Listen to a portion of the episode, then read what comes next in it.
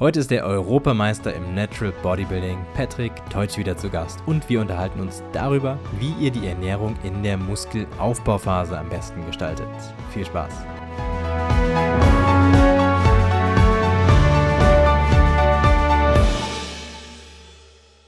Herzlich willkommen zur 79. Episode des Alpha Progression Podcasts.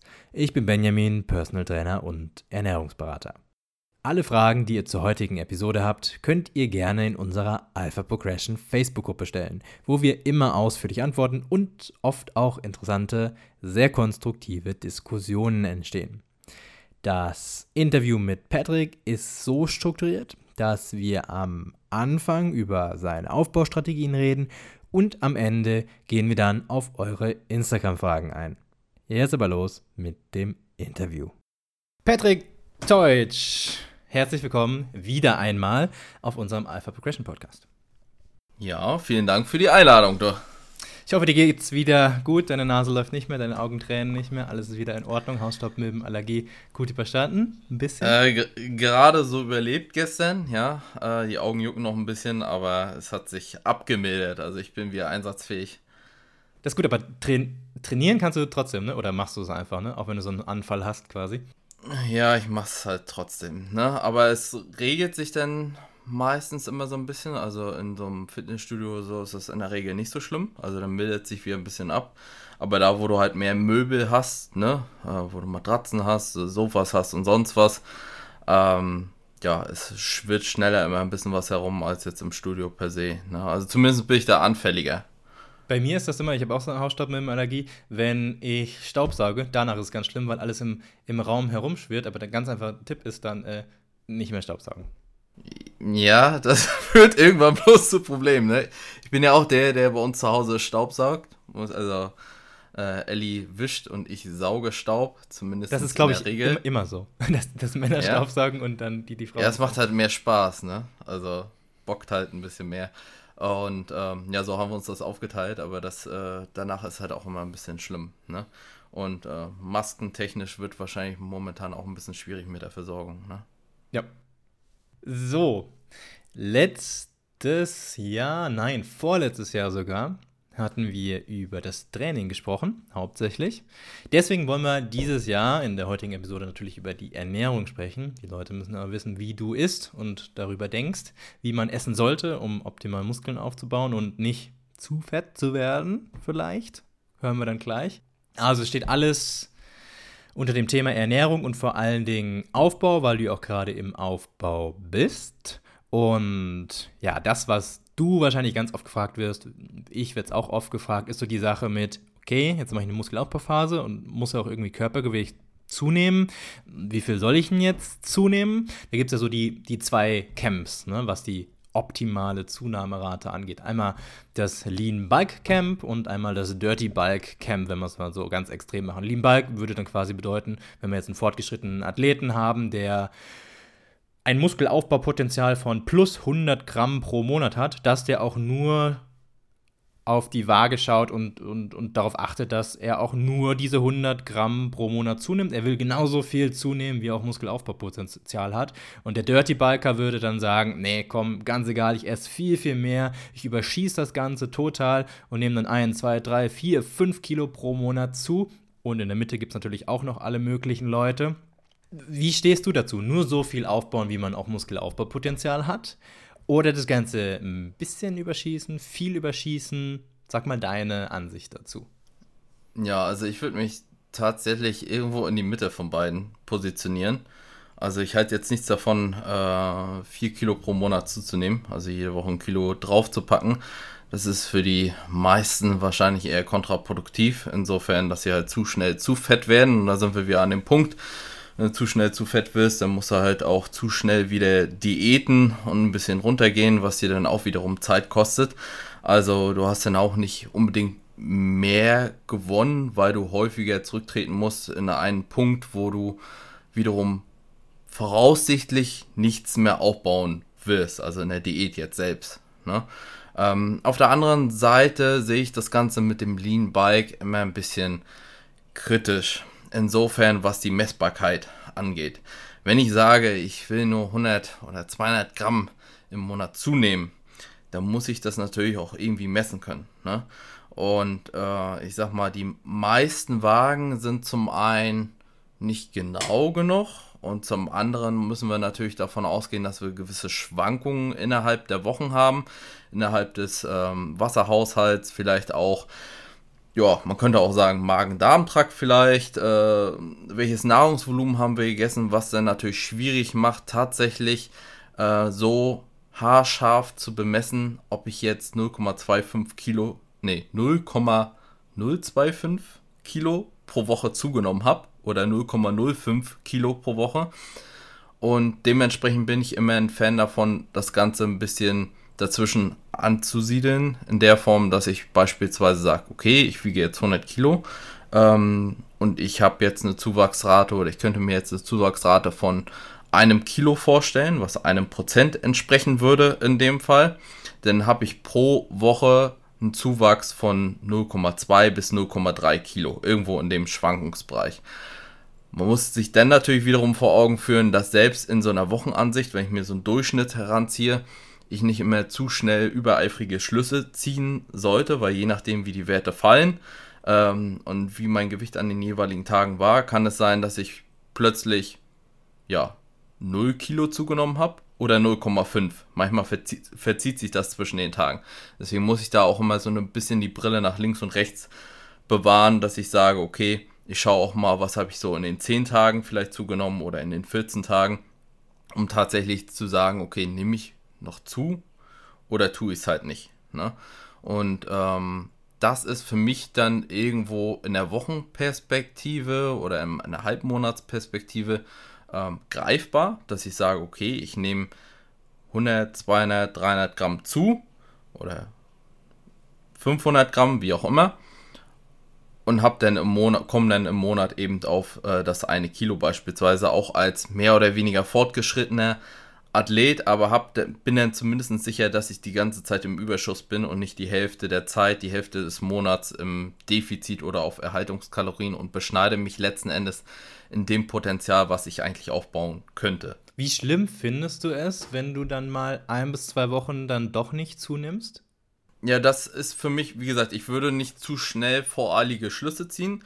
Deswegen ähm, da bin ich dann auch eher ein bisschen verhalten und sage, okay, wenn es jetzt mal gerade nicht hochgegangen ist, schaue ich doch noch eine Woche weiter, äh, inwiefern das Gewicht ähm, plus macht. Aber dann spätestens, wenn ich nach zwei Wochen immer noch den Verdacht habe, okay, es tut sich gar nichts oder es geht vielleicht sogar in die negative Richtung, dann wage ich doch den Schritt und äh, mache eine kleine Erhöhung, weil das, was ich nicht will, ist im Aufbau natürlich Zeit verlieren. Ne? Wenn ich dann zu häufig zu sehr mich beschneide von den Zuwächsen, dann ähm, bedeutet das natürlich auch, dass ich wahrscheinlich mehrere Tage äh, im Monat halt kein, ja, keine Zuwächse vielleicht mehr erzielen kann. Ist natürlich fraglich, ob ich jetzt genau balanced gar keinen Zuwachs mehr erzielen kann, je nachdem, wie die Konstellation äh, von Mond und Sterne ist. Ähm, kann sich das äh, dennoch positiv auswirken, aber ich bin dann spätestens nach zwei Wochen da dran und sage, okay, jetzt äh, muss ich aber wieder nachlegen. Und dann versuche ich natürlich auch ein sicheres Plus zu fahren. Was, was geht dann in deinem Kopf vor, wenn, wenn du jetzt zwei Wochen lang nicht zugenommen hast und du weißt, das war nicht aufgrund von Wasserschwankungen, sondern du warst wirklich auf Erhaltungskalorien? Hm. Denkst du dir dann, okay, also die zwei Wochen war jetzt quasi für die Katz, oder denkst du dir dann, ja, okay, vielleicht habe ich dann doch ein bisschen Muskeln aufgebaut? Nee das rede ich mir dann zumindest ein, ne? Oder zumindest, dass ich sage, okay, vielleicht äh, hat zu einer kleinen Rekomposition geführt, dass eben die Konstellation aus Fettabbau und äh, Muskelaufbau vielleicht ganz günstig lag und ich vielleicht sogar ein paar Gramm Fett verloren habe und äh, vielleicht sogar ein bisschen aufgebaut habe. Kann ja alles der Fall ja. sein. Das wird wahrscheinlich bloß in geringen Umfängen der Fall sein. Ne? Äh, man muss halt auch dazu sagen, dadurch, dass ich äh, ja, tendenziell eher jemand bin, der ein relativ hohes Volumen fährt, sehe ich halt auch irgendwo immer die Notwendigkeit, den ja, definitiven Überschuss zu fahren, um einfach da ein bisschen besser aufgestellt zu sein, was das, was das Verkraften von der ähm, ja, von, von dem Trainingsvolumen angeht, ne? Weil du schon immer so an deiner Regenerationsgrenze trainierst, vermute ich mal, ne? Und Ge da genau, ja. du von jeder Kalorie mehr dann, ne? Genau, ja. Ein bisschen bisschen mehr hilft da manchmal, das Volumen zumindest gefühlt zu verkraften. Ne? Wenn man ein Überschuss ist, fällt es einem leichter, eine gegebene Satzanzahl zu verkraften als im Defizit. Ne? Okay, würdest du jetzt nur 60 oder 70 Prozent deines Volumens machen, dann wäre das wahrscheinlich gar nicht so kritisch, ne? Mm, ja, würde ich jetzt so unterschreiben, ja. Aber ich habe das gefragt eben mit, was geht in deinem Kopf vor, wenn du mal zwei Wochen lang nicht zunimmst. Das heißt, du, du siehst das Ganze, du bist da relativ optimistisch dann, ne? Du sagst dann, ja, vielleicht habe ich dann doch was zugelegt, weil ne, du könntest dir dann auch sagen, nee, oh Gott, jetzt zwei Wochen lang total verschwendet, oh nein. Also deine Einstellung ist ja eher positiv. Ich kann es ja, ja in dem Fall sowieso nicht mehr ändern, ne?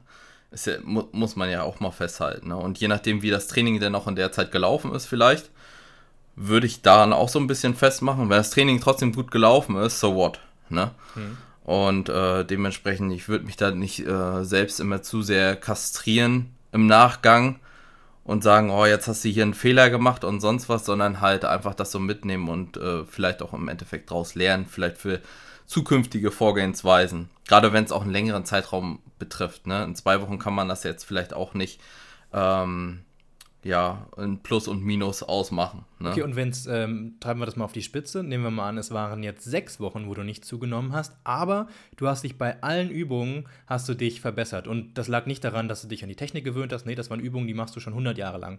Was ist dann? Ähm, dann würde ich da tatsächlich ein bisschen auf Ursachensuche gehen, woran das liegt, äh, letzten Endes. Ähm, dann würde ich das vielleicht auch meinem Trainings, aktuellen Trainingsplan zugute schreiben und sagen, okay, vielleicht liege ich hier volumentechnisch gerade in so einem guten Fenster, was Regeneration und dann letzten Endes die Möglichkeit zur Progression angeht und vielleicht auch der Technikausführung, dass ich hier tatsächlich Fortschritte erzielen konnte. Aber ich würde genauso auch betrachten, ob diese Progression vielleicht nicht dadurch kam, dass ich ähm, hier und da vielleicht ein paar mehr Abstriche in der Technik gemacht habe oder in der Kadenz um diese äh, Fortschritte noch zu erzielen. Ne? Also das, das, würde ich sehr, sehr kritisch analysieren. Und wenn du dir sehr Ende sicher ist, bist, dass du nicht, nicht, nicht Ja, ähm, ist ein bisschen schwierig zu sagen, weil es halt nie vorkommt. Das ist ne? unrealistisch, ne? klar, ja. Es ist, ist ähm, so ein langer Zeitraum ist für mich eher ein unrealistisches Szenario zu sagen, okay, hier ähm, bleibe ich tatsächlich konstant vom Gewicht her. Ich würde es denn vielleicht darauf schieben, wenn alles andere passt, ne? Sagen wir, Cetros Paribus, alles bleibt so, wie, ähm, wie ich das geplant und strukturiert habe und nichts ändert sich sonst, dann würde ich es tatsächlich darauf schieben, dass ich vielleicht in einem sehr, sehr günstigen Fenster gerade war, körperlich, psychologisch wie, ähm, ja, wie physisch ja, dass ich in dem Zeitraum vielleicht tatsächlich noch was aufbauen konnte, ohne tatsächlich ähm, jetzt Gewicht zuzunehmen, was dann Fettreduktion sein könnte auch. Ne? Aber das zu treffen ist halt ja. so ein bisschen rein theoretisch ja, utop jetzt einfach ut ja, utopisch, ne? Besonders über so einen langen Zeitraum. Ne?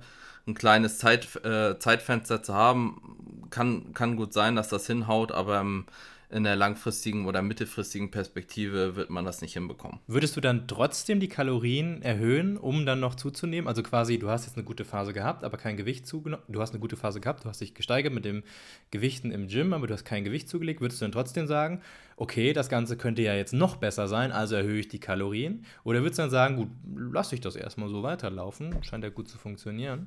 Also so wie ich geeicht bin, würde ich es erhöhen. Erhöhen, ne? Ja, hm. ja definitiv weil es könnte ja noch besser laufen, ja. ne? wenn ich im Überschuss wäre und vielleicht äh, ein bisschen mehr zunehmen würde.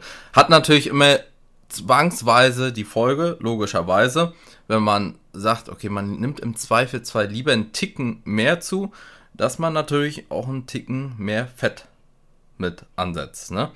Ich gehe dann lieber auf die Schiene und sage, ich nehme lieber einen Ticken mehr Fett zu, als mich im Muskelaufbau zu beschneiden ne? und zu sagen, okay, ich baue weniger auf, als ich eigentlich könnte.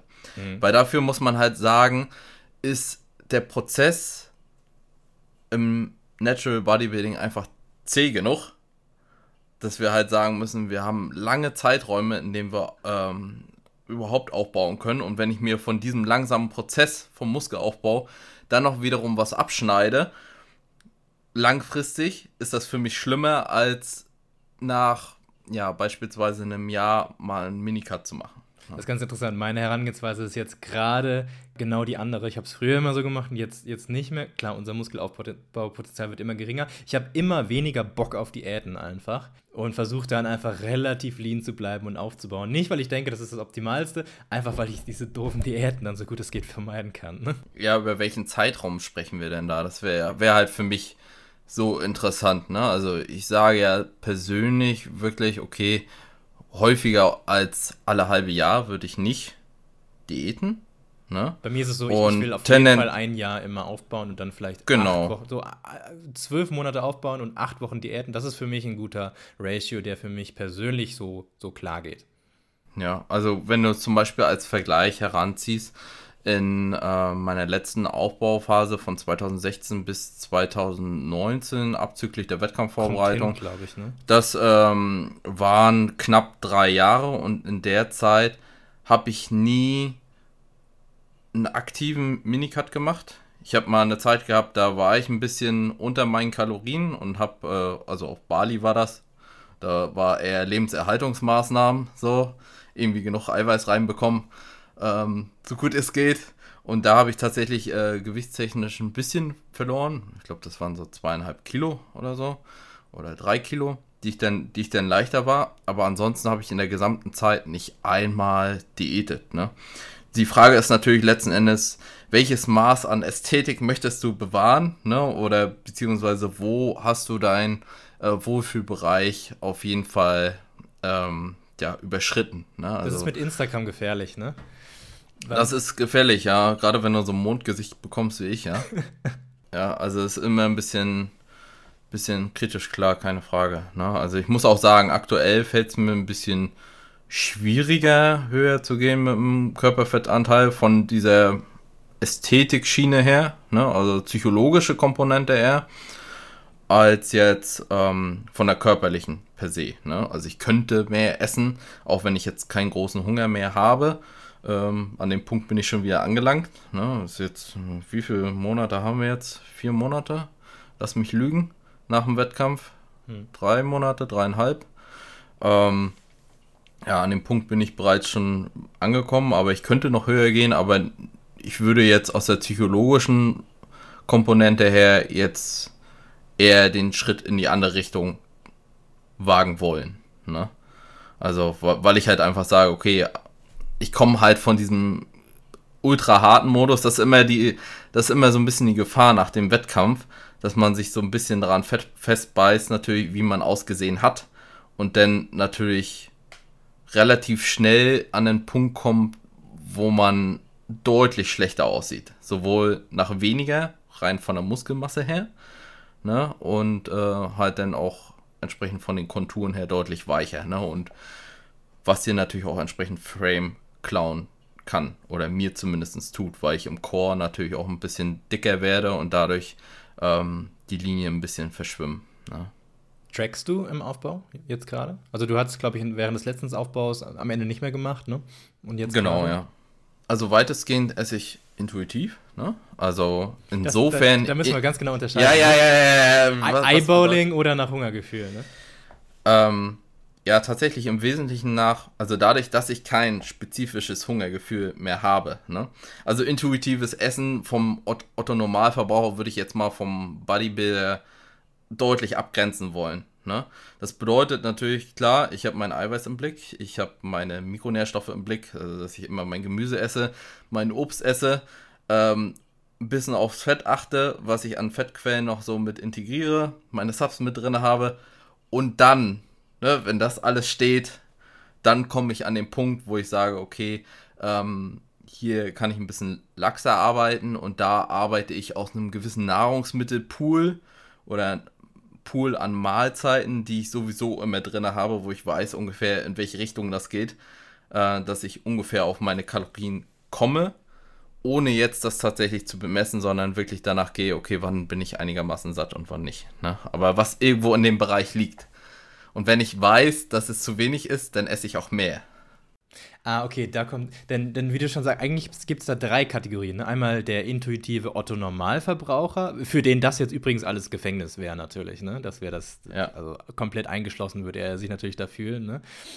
So, also der intuitive Otto-Normalverbraucher und dann der Bodybuilder, der ja jetzt sagen könnte, intuitiv, okay, heißt einfach nur Eyeballing, dass ich schon jahrelang tracke und ich weiß, wie viel eine Handvoll Haferflocken oder Nüsse wiegt und ich rechne das einfach im Kopf alles, die Kalorien und die Makros zusammen. Das, das bezeichnen viele, viele auch als intuitiv einfach, ne? Dieses im Kopf zählen und nicht mehr die Waage benutzen. Hm. Aber dann das andere intuitiv ist ja dann wirklich zu sagen, ich esse und esse so und ab dem zehnten Löffel sage ich dann, gut, jetzt, jetzt bin ich relativ voll, ich will aber sehr voll werden, also esse ich noch ein bisschen weiter. Also nach diesem Hungergefühl gesteuert. Ne? Da mhm. gibt's ja, das sind ja zwei unterschiedliche Kategorien, aber du wählst da so eine Mixtur. Ne? Einmal das Eyeballing genau. im Sinne von, du willst auf deine Mikros kommen und auch dein, dein Mindestmaß an Protein, das zählst du. Ich würde vermuten, dass du dein Protein nicht zählst, weil du sowieso relativ viel Protein in jeder Mahlzeit isst und eh genug hast. Genau, ja. also nicht, ich bin, ich bin ich auf jeden, definitiv im sicheren Bereich, sagen das, so. Das schmeckt aber auch am besten, oder? Ja, also das ist ja halt auch das Ding, ne? Also die Mahlzeiten, die ich esse, die esse ich ja auch gerne und äh, die sind halt nun mal eiweißreich, ne? Mhm. Denn, denn dann habe ich äh, morgens oder nach dem Training einen Shake, dann habe ich halt mein, äh, mein Hühnchen oder mein Tatar mit Gemüse, denn habe ich vielleicht hier und da noch einen Eiweißriegel, dann mache ich mir noch einen Fake-Milchreis oder so einen Quark äh, mit äh, irgendwas und da kommt es halt schnell zusammen, muss man halt einfach sagen. Also die präferierten Nahrungsmittel, die sind halt in der Regel zumindest in den Mahlzeiten so gesetzt, dass sie sowieso relativ eiweißhaltig sind. Das Deswegen immer, immer Protein mit drin, ne? Ja. Immer, ja. Eigentlich immer, ja. Das ist halt auch so im Kopf mit drin, ne? Und im Zweifelsfall isste oder mache ich mir lieber einen Shake mehr, wenn ich sage, okay, es könnte vielleicht ein bisschen zu wenig sein, einfach um sicher zu gehen. So, das ist, glaube ich, so ein äh, typisches Fitness-Bodybuilder-Ding. Lieber ein bisschen mehr als zu wenig Eiweiß, ne? Das Interessante ist dann, wenn man mal irgendwo ist, also ich habe es jetzt erlebt, ich war zwei Wochen auf Sri Lanka und da habe ich erst erfahren, wie das ist, wenn man mal kein Protein in einer Mahlzeit hat also da gab es super wenig Protein, hätte ich gar nicht mit gerechnet. Da gab es dann mhm. meistens halt äh, Reis und da war dann ein kleines Hühnchenstückchen drin oder so. Und das hieß dann Chicken ja, Reisball. Ja, Chicken with uh, Shredded Chicken with Rice oder so. Ja, war auf Bali genau das auf gleiche. Auf Bali wahrscheinlich auch dann, ne? Ja, so, so 30 Gramm Hühnchen denn drin gewesen. Und das, Alter, wie sollst du das nur hinbekommen? Und, und genau, da habe ich mir auch vom Kopf her gedacht, hm, irgendwie doof. also ja. ganz ich, so, so, so, hilflos habe ich mich auch gefühlt, weil wir hatten nur ganz wenig Whey dabei, weil ich dachte, es gibt ja dann halt wenigstens so als, als Nicht-Vegetarier komme ich damit gut klar. Ne? Auf Thailand ging, mhm. das, ging das gut, in Thailand, mhm. aber jetzt in Sri Lanka war es echt schwierig und äh, da mhm. merkt man dann erst, wie süchtig man quasi, vielleicht auch in einem positiven Sinne, äh, nach Protein in einer Mahlzeit ist ne? und wie unvollständig dann eine Mahlzeit für einen mental ist, wenn sie kein Protein enthält. Das ist schon ganz interessant. Genau, da, da kommt dann der Zwang, ne? Wo man sagt, okay, man geht irgendwie auf die Eiweißsuche ne, und sucht sich Quellen, die dann halt äh, irgendwie eiweißreich sind. Ne? Also so war es zumindest bei uns, dass wir nochmal in den Supermarkt gegangen sind und dann geguckt haben, okay, hier ähm, äh, gibt es noch irgendwas, wo wir ein bisschen Eiweiß reinbekommen. Ja. Und morgens halt schon so ein hartes Protein-Feeding betrieben haben, dadurch, dass wir Frühstück mehr zum Glück mit drin hatten. Und da konnte man sich dann halt entsprechend Eier bestellen oder Egg Benedict und sonst was. War wahrscheinlich manchmal auch so ein bisschen, ähm, ja, ein bisschen fett überladen dann hier und da, aber Hauptsache das Eiweiß hat gepasst, ne? Denn lieber, lieber ein bisschen mehr als, äh, ja, zu wenig am Ende, zu wenig Eiweiß am Ende des Tages zu haben, ne? Ja, ja, ja. Um, um nochmal auf die Kalorien zurückzukommen, also du ja. trackst nicht, machst eine Mischung zwischen Eyeballing und ähm, Hören auf das Sättigungsgefühl. Und ja. die Kalorien, du hast ein, wahrscheinlich ein ungefähres Kalorien-Target im Kopf oder eine Target-Range, würde ich jetzt mal schätzen. Genau, also ich, ich, ich kann es kurz vielleicht mal erläutern. Also ich mache, also ich tracke ab und zu zur Kontrolle um immer wieder zu schauen, okay, jetzt, wenn ich heute so gegessen habe, wo liege ich denn da eigentlich, ne? So, wenn das mit dem Gewichtsverlauf zuletzt ganz gut gelaufen ist, ne, und ich ungefähr so die Ziele gehittet habe, die ich mir vorgenommen habe, ähm, wo liege ich denn da kalorisch, ne? Oder wenn ich es vielleicht auch nicht getroffen habe, wo liege ich denn aktuell? Ne? Warum liege ich denn da, wo ich liege? Bin ich noch auf dem, auf dem richtigen Weg oder bin ich äh, vielleicht doch statt bei 3800 wie er nur bei 3500 gelandet die letzten Tage? Ne? Und ähm, das ist dann so eine kleine Kontrolle immer ab und zu, ob man noch richtig liegt.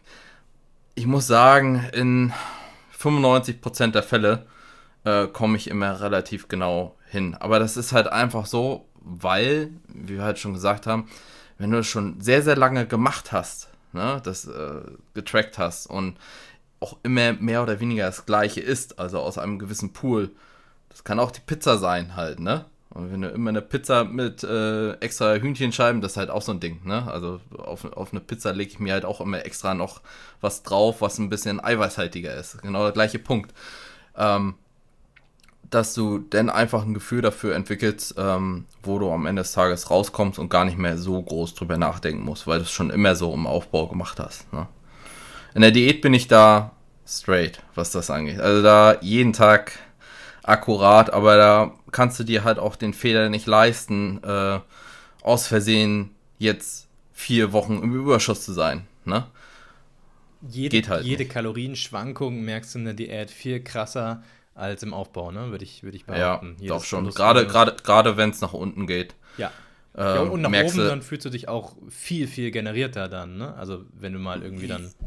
Ja, aber du hast halt auch da häufig das Gefühl, gerade auch wenn du das in Kombination vielleicht mit äh, einem Mehr an Salz hast, dass deine Formschwankung mhm. natürlich deutlich stärker darunter leidet, was dann wieder die Messbarkeit schwieriger macht, ne? Ich habe natürlich immer die, äh, im Wesentlichen die Wettkampfvorbereitungsbrille auf, ne? Ähm, wenn man natürlich eine Kurzdiät macht oder so normal eine Diät, ähm, ist es natürlich irgendwo erstmal nicht ausschlaggebend, ob man vielleicht mal ein bisschen Plus oder Minus hat. Ne? Ähm, das Problem ist natürlich, äh, wie man mit dem Ganzen umgeht ne? und ob man das tatsächlich im Hinterkopf hat. Zum einen zu sagen, okay, ich habe jetzt ein bisschen mehr Salz drin, deswegen war heute die Form schlechter. Dann auf der anderen Seite, ob man sich wiederum belügt und sagt, ja, es war nur das Salz, was ein bisschen höher war, wenn man vielleicht auswärts essen war. Es kommt halt vieles, kommt halt vieles zusammen und deswegen bin ich immer ein Freund davon, eine gewisse Genauigkeit mit drin zu haben, um dann tatsächlich auch bemessen zu können, okay, bin ich denn auf dem richtigen Weg oder nicht. Ne? Machst du in dieser Aufbauphase jetzt gerade etwas anders als in der letzten Aufbauphase? Ähm, von der Ernährung her? Mhm. Ähm, man. Ja,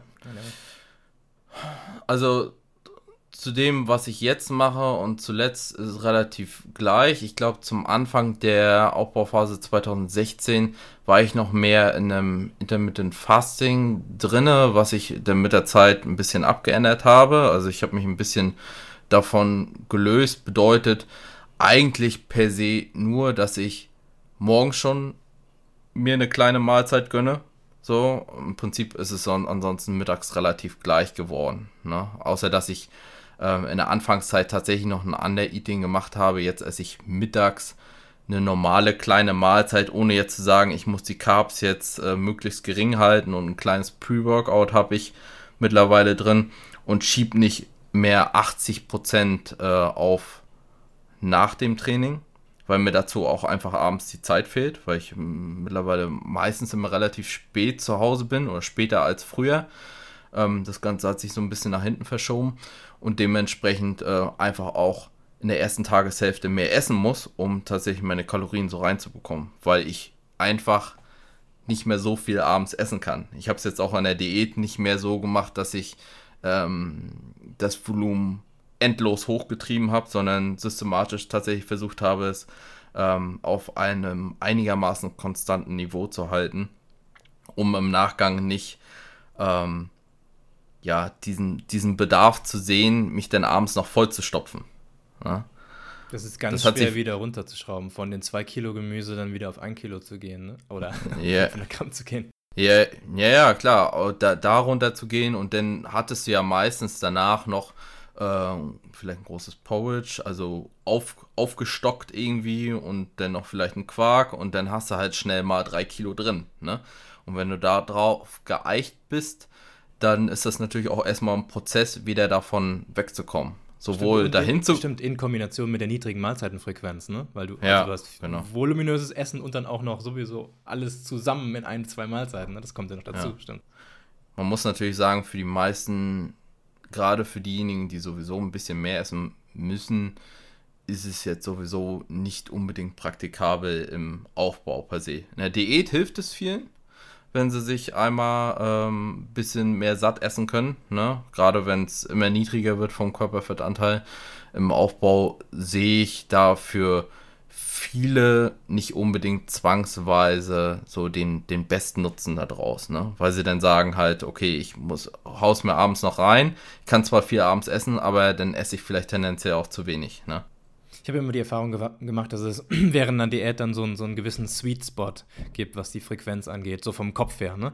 Wenn es dann zu wenig Mahlzeiten ist, dass dann doch der Essensfokus dann doch zu sehr ansteigt und man mhm. eine gewisse Ausrastgefahr hat bei dieser Mahlzeit dann und vielleicht auch zu viel ist. Ähm, aber wenn es dann eben zu hoch ist, die Mahlzeitenfrequenz, dass man dann diesen Effekt hat, dass die Mahlzeiten unbefriedigend sind, weil das viel zu wenig ist pro Mahlzeit. Ne? Ge genau, das ist ja so der Hauptaspekt, würde ich jetzt mal meinen. Ne? Also der hauptpositive Aspekt vom Intermittent Fasting in der, in der Diät, dass du tatsächlich ähm, bisschen mehr Befriedigung erfährst, ne? Bis du dann halt, halt sowieso von den Kalorien so tief bist, dass du eigentlich versuchst nur noch, das ist halt so der kritische Punkt, wenn du denn volumentechnisch noch hochgehen willst, um noch wieder die, dieses Mehr an Befriedigung zu erfahren, aber die Kalorien einfach so gering sind, dass dein Körper sagt, nee, hier, gib mir mehr und dann gerätst du halt mhm. in den Punkt, wo du dir immer mehr und mehr irgendwie in den Rachen reinstopfen möchtest, ne, wo du kein Ende mehr findest. Und das ist ähm, für den einen oder anderen kann das auch kritisch sein. Ne? Wie siehst du die, ähm, die häufig dem intermittierenden Fasten positiven äh, Effekte, die zugeschrieben werden, wie zum Beispiel, was wird denn alles gesagt, erhöhtes Wachstumshormonausschüttung oder Autophagie, wenn man eine lange Zeit nichts isst, also Zellerneuerung und all sowas. Hältst du davon überhaupt irgendwas oder sagst du einfach, es ist eine Bilanzgeschichte am Ende des Tages, Kalorien und so weiter?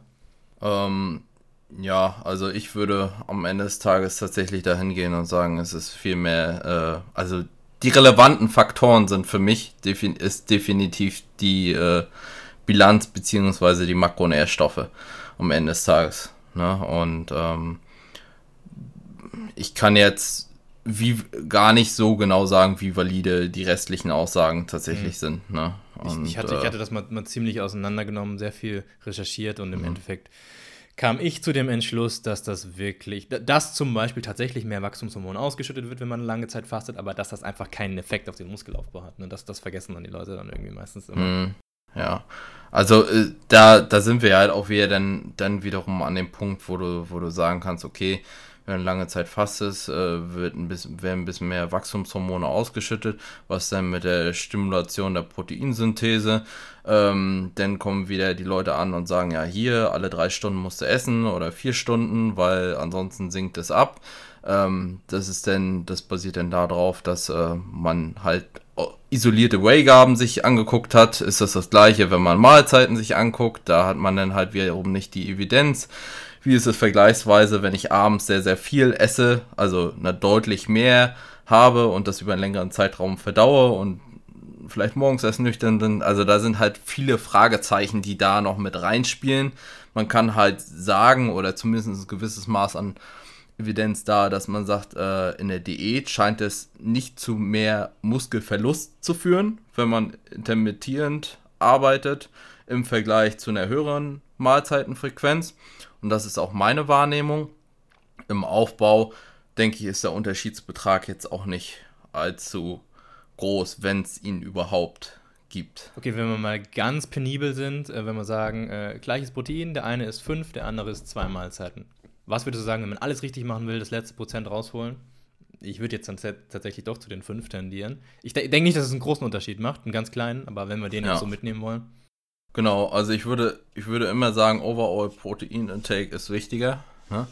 Und dass so deine Ernährung im Gesamten stimmt, ist erstmal so A und O. Ne? Da solltest du erstmal über die Mahlzeitenfrequenz keine Platte machen. Ne? Bring erstmal alles, also krieg erstmal das auf die Kette. Ne? Krieg erstmal deine Ernährung ordentlich hin, dass du genug isst, dass es einigermaßen einen gewissen Anteil ähm, ordentlich ist in dem Sinne ähm, Mikronährstoffgehalte etc. Ne? Und Fett vielleicht jetzt nicht nur aus dem Frittenfett, aus der äh, Fritteuse.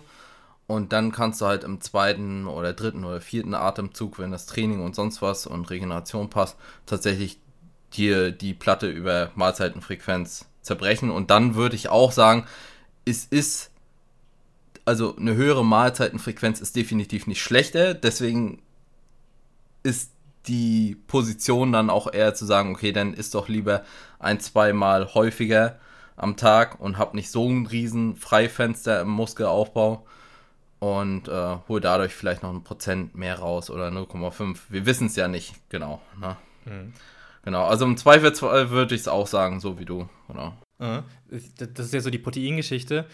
Mir persönlich macht es viel aus mit den, mit den Kohlenhydraten, wann ich die einsetze, gerade um dieses Trainingszeitfenster herum. Das, also wenn, wenn ich zum Beispiel nicht direkt vom Training mein gar nicht so großes, man so 500 Kalorien Porridge esse, dann habe ich wirklich weniger Power, als wenn ich irgendwie, also wenn ich drei Stunden vor meinem Training esse, relativ viel, habe ich weniger Power, als wenn ich kurz vorm Training nochmal eine kleine, eine kleine Mahlzeit esse. So, so, so Feinheiten in Bezug auf die Kohlenhydrate machen bei mir persönlich ziemlich viel aus. Mhm. Ich weiß nicht, wie das bei dir ist. Ähm, können wir vielleicht auch direkt besprechen, mich würde nämlich mal so ein praktischer Full Day of Eating bei dir interessieren. Und da sehen wir ja, wie du zum Beispiel vorm Training isst oder ob du vorm Training isst oder sowas. Ja. können wir vielleicht dann direkt damit verbinden. Und was viele Leute dann auch interessiert, ist sicherlich, wie du das dann kombinierst mit deiner Arbeit. Denn du bist ja nicht, du sitzt ja nicht den ganzen Tag zu Hause, du bist dann auf der Arbeit. Ich sitze auf Arbeit, ja. Du sitzt. ja, ist kein, ja. kein Stehschreibtisch oder so, oder? Ja, wie, wie ist das? Ja, doch, tatsächlich, tatsächlich schon, ja. Tatsächlich schon. Ich muss, muss auch zwischen. Ja, ich muss auch zwischendurch aufstehen, weil mir das Sitzen tatsächlich so nicht dauerhaft immer so gut tut. Und da ja. habt ihr dann einen gestellt bekommen, so einen Stehschreibtisch? Ja, die haben wir mittlerweile Ach, cool, alle. Cool, das ist ja gut. Ja, wie ist so der Ratio? Ja. Wie oft sitzt du? Wie oft stehst du? Ähm, ich würde trotzdem sagen, 80% der Zeit äh, sitze ich dennoch. Aber es macht, macht viel aus, diese 20%, oder? Die haben nochmal ein bisschen es Power gegeben. Nach einer Zeit, ja, nach einer Zeit merkt man halt auch einfach, äh, ähm, also bei mir ist es gerade immer so die Hüfte, die darunter wesentlich leidet, glaube ich. Ne?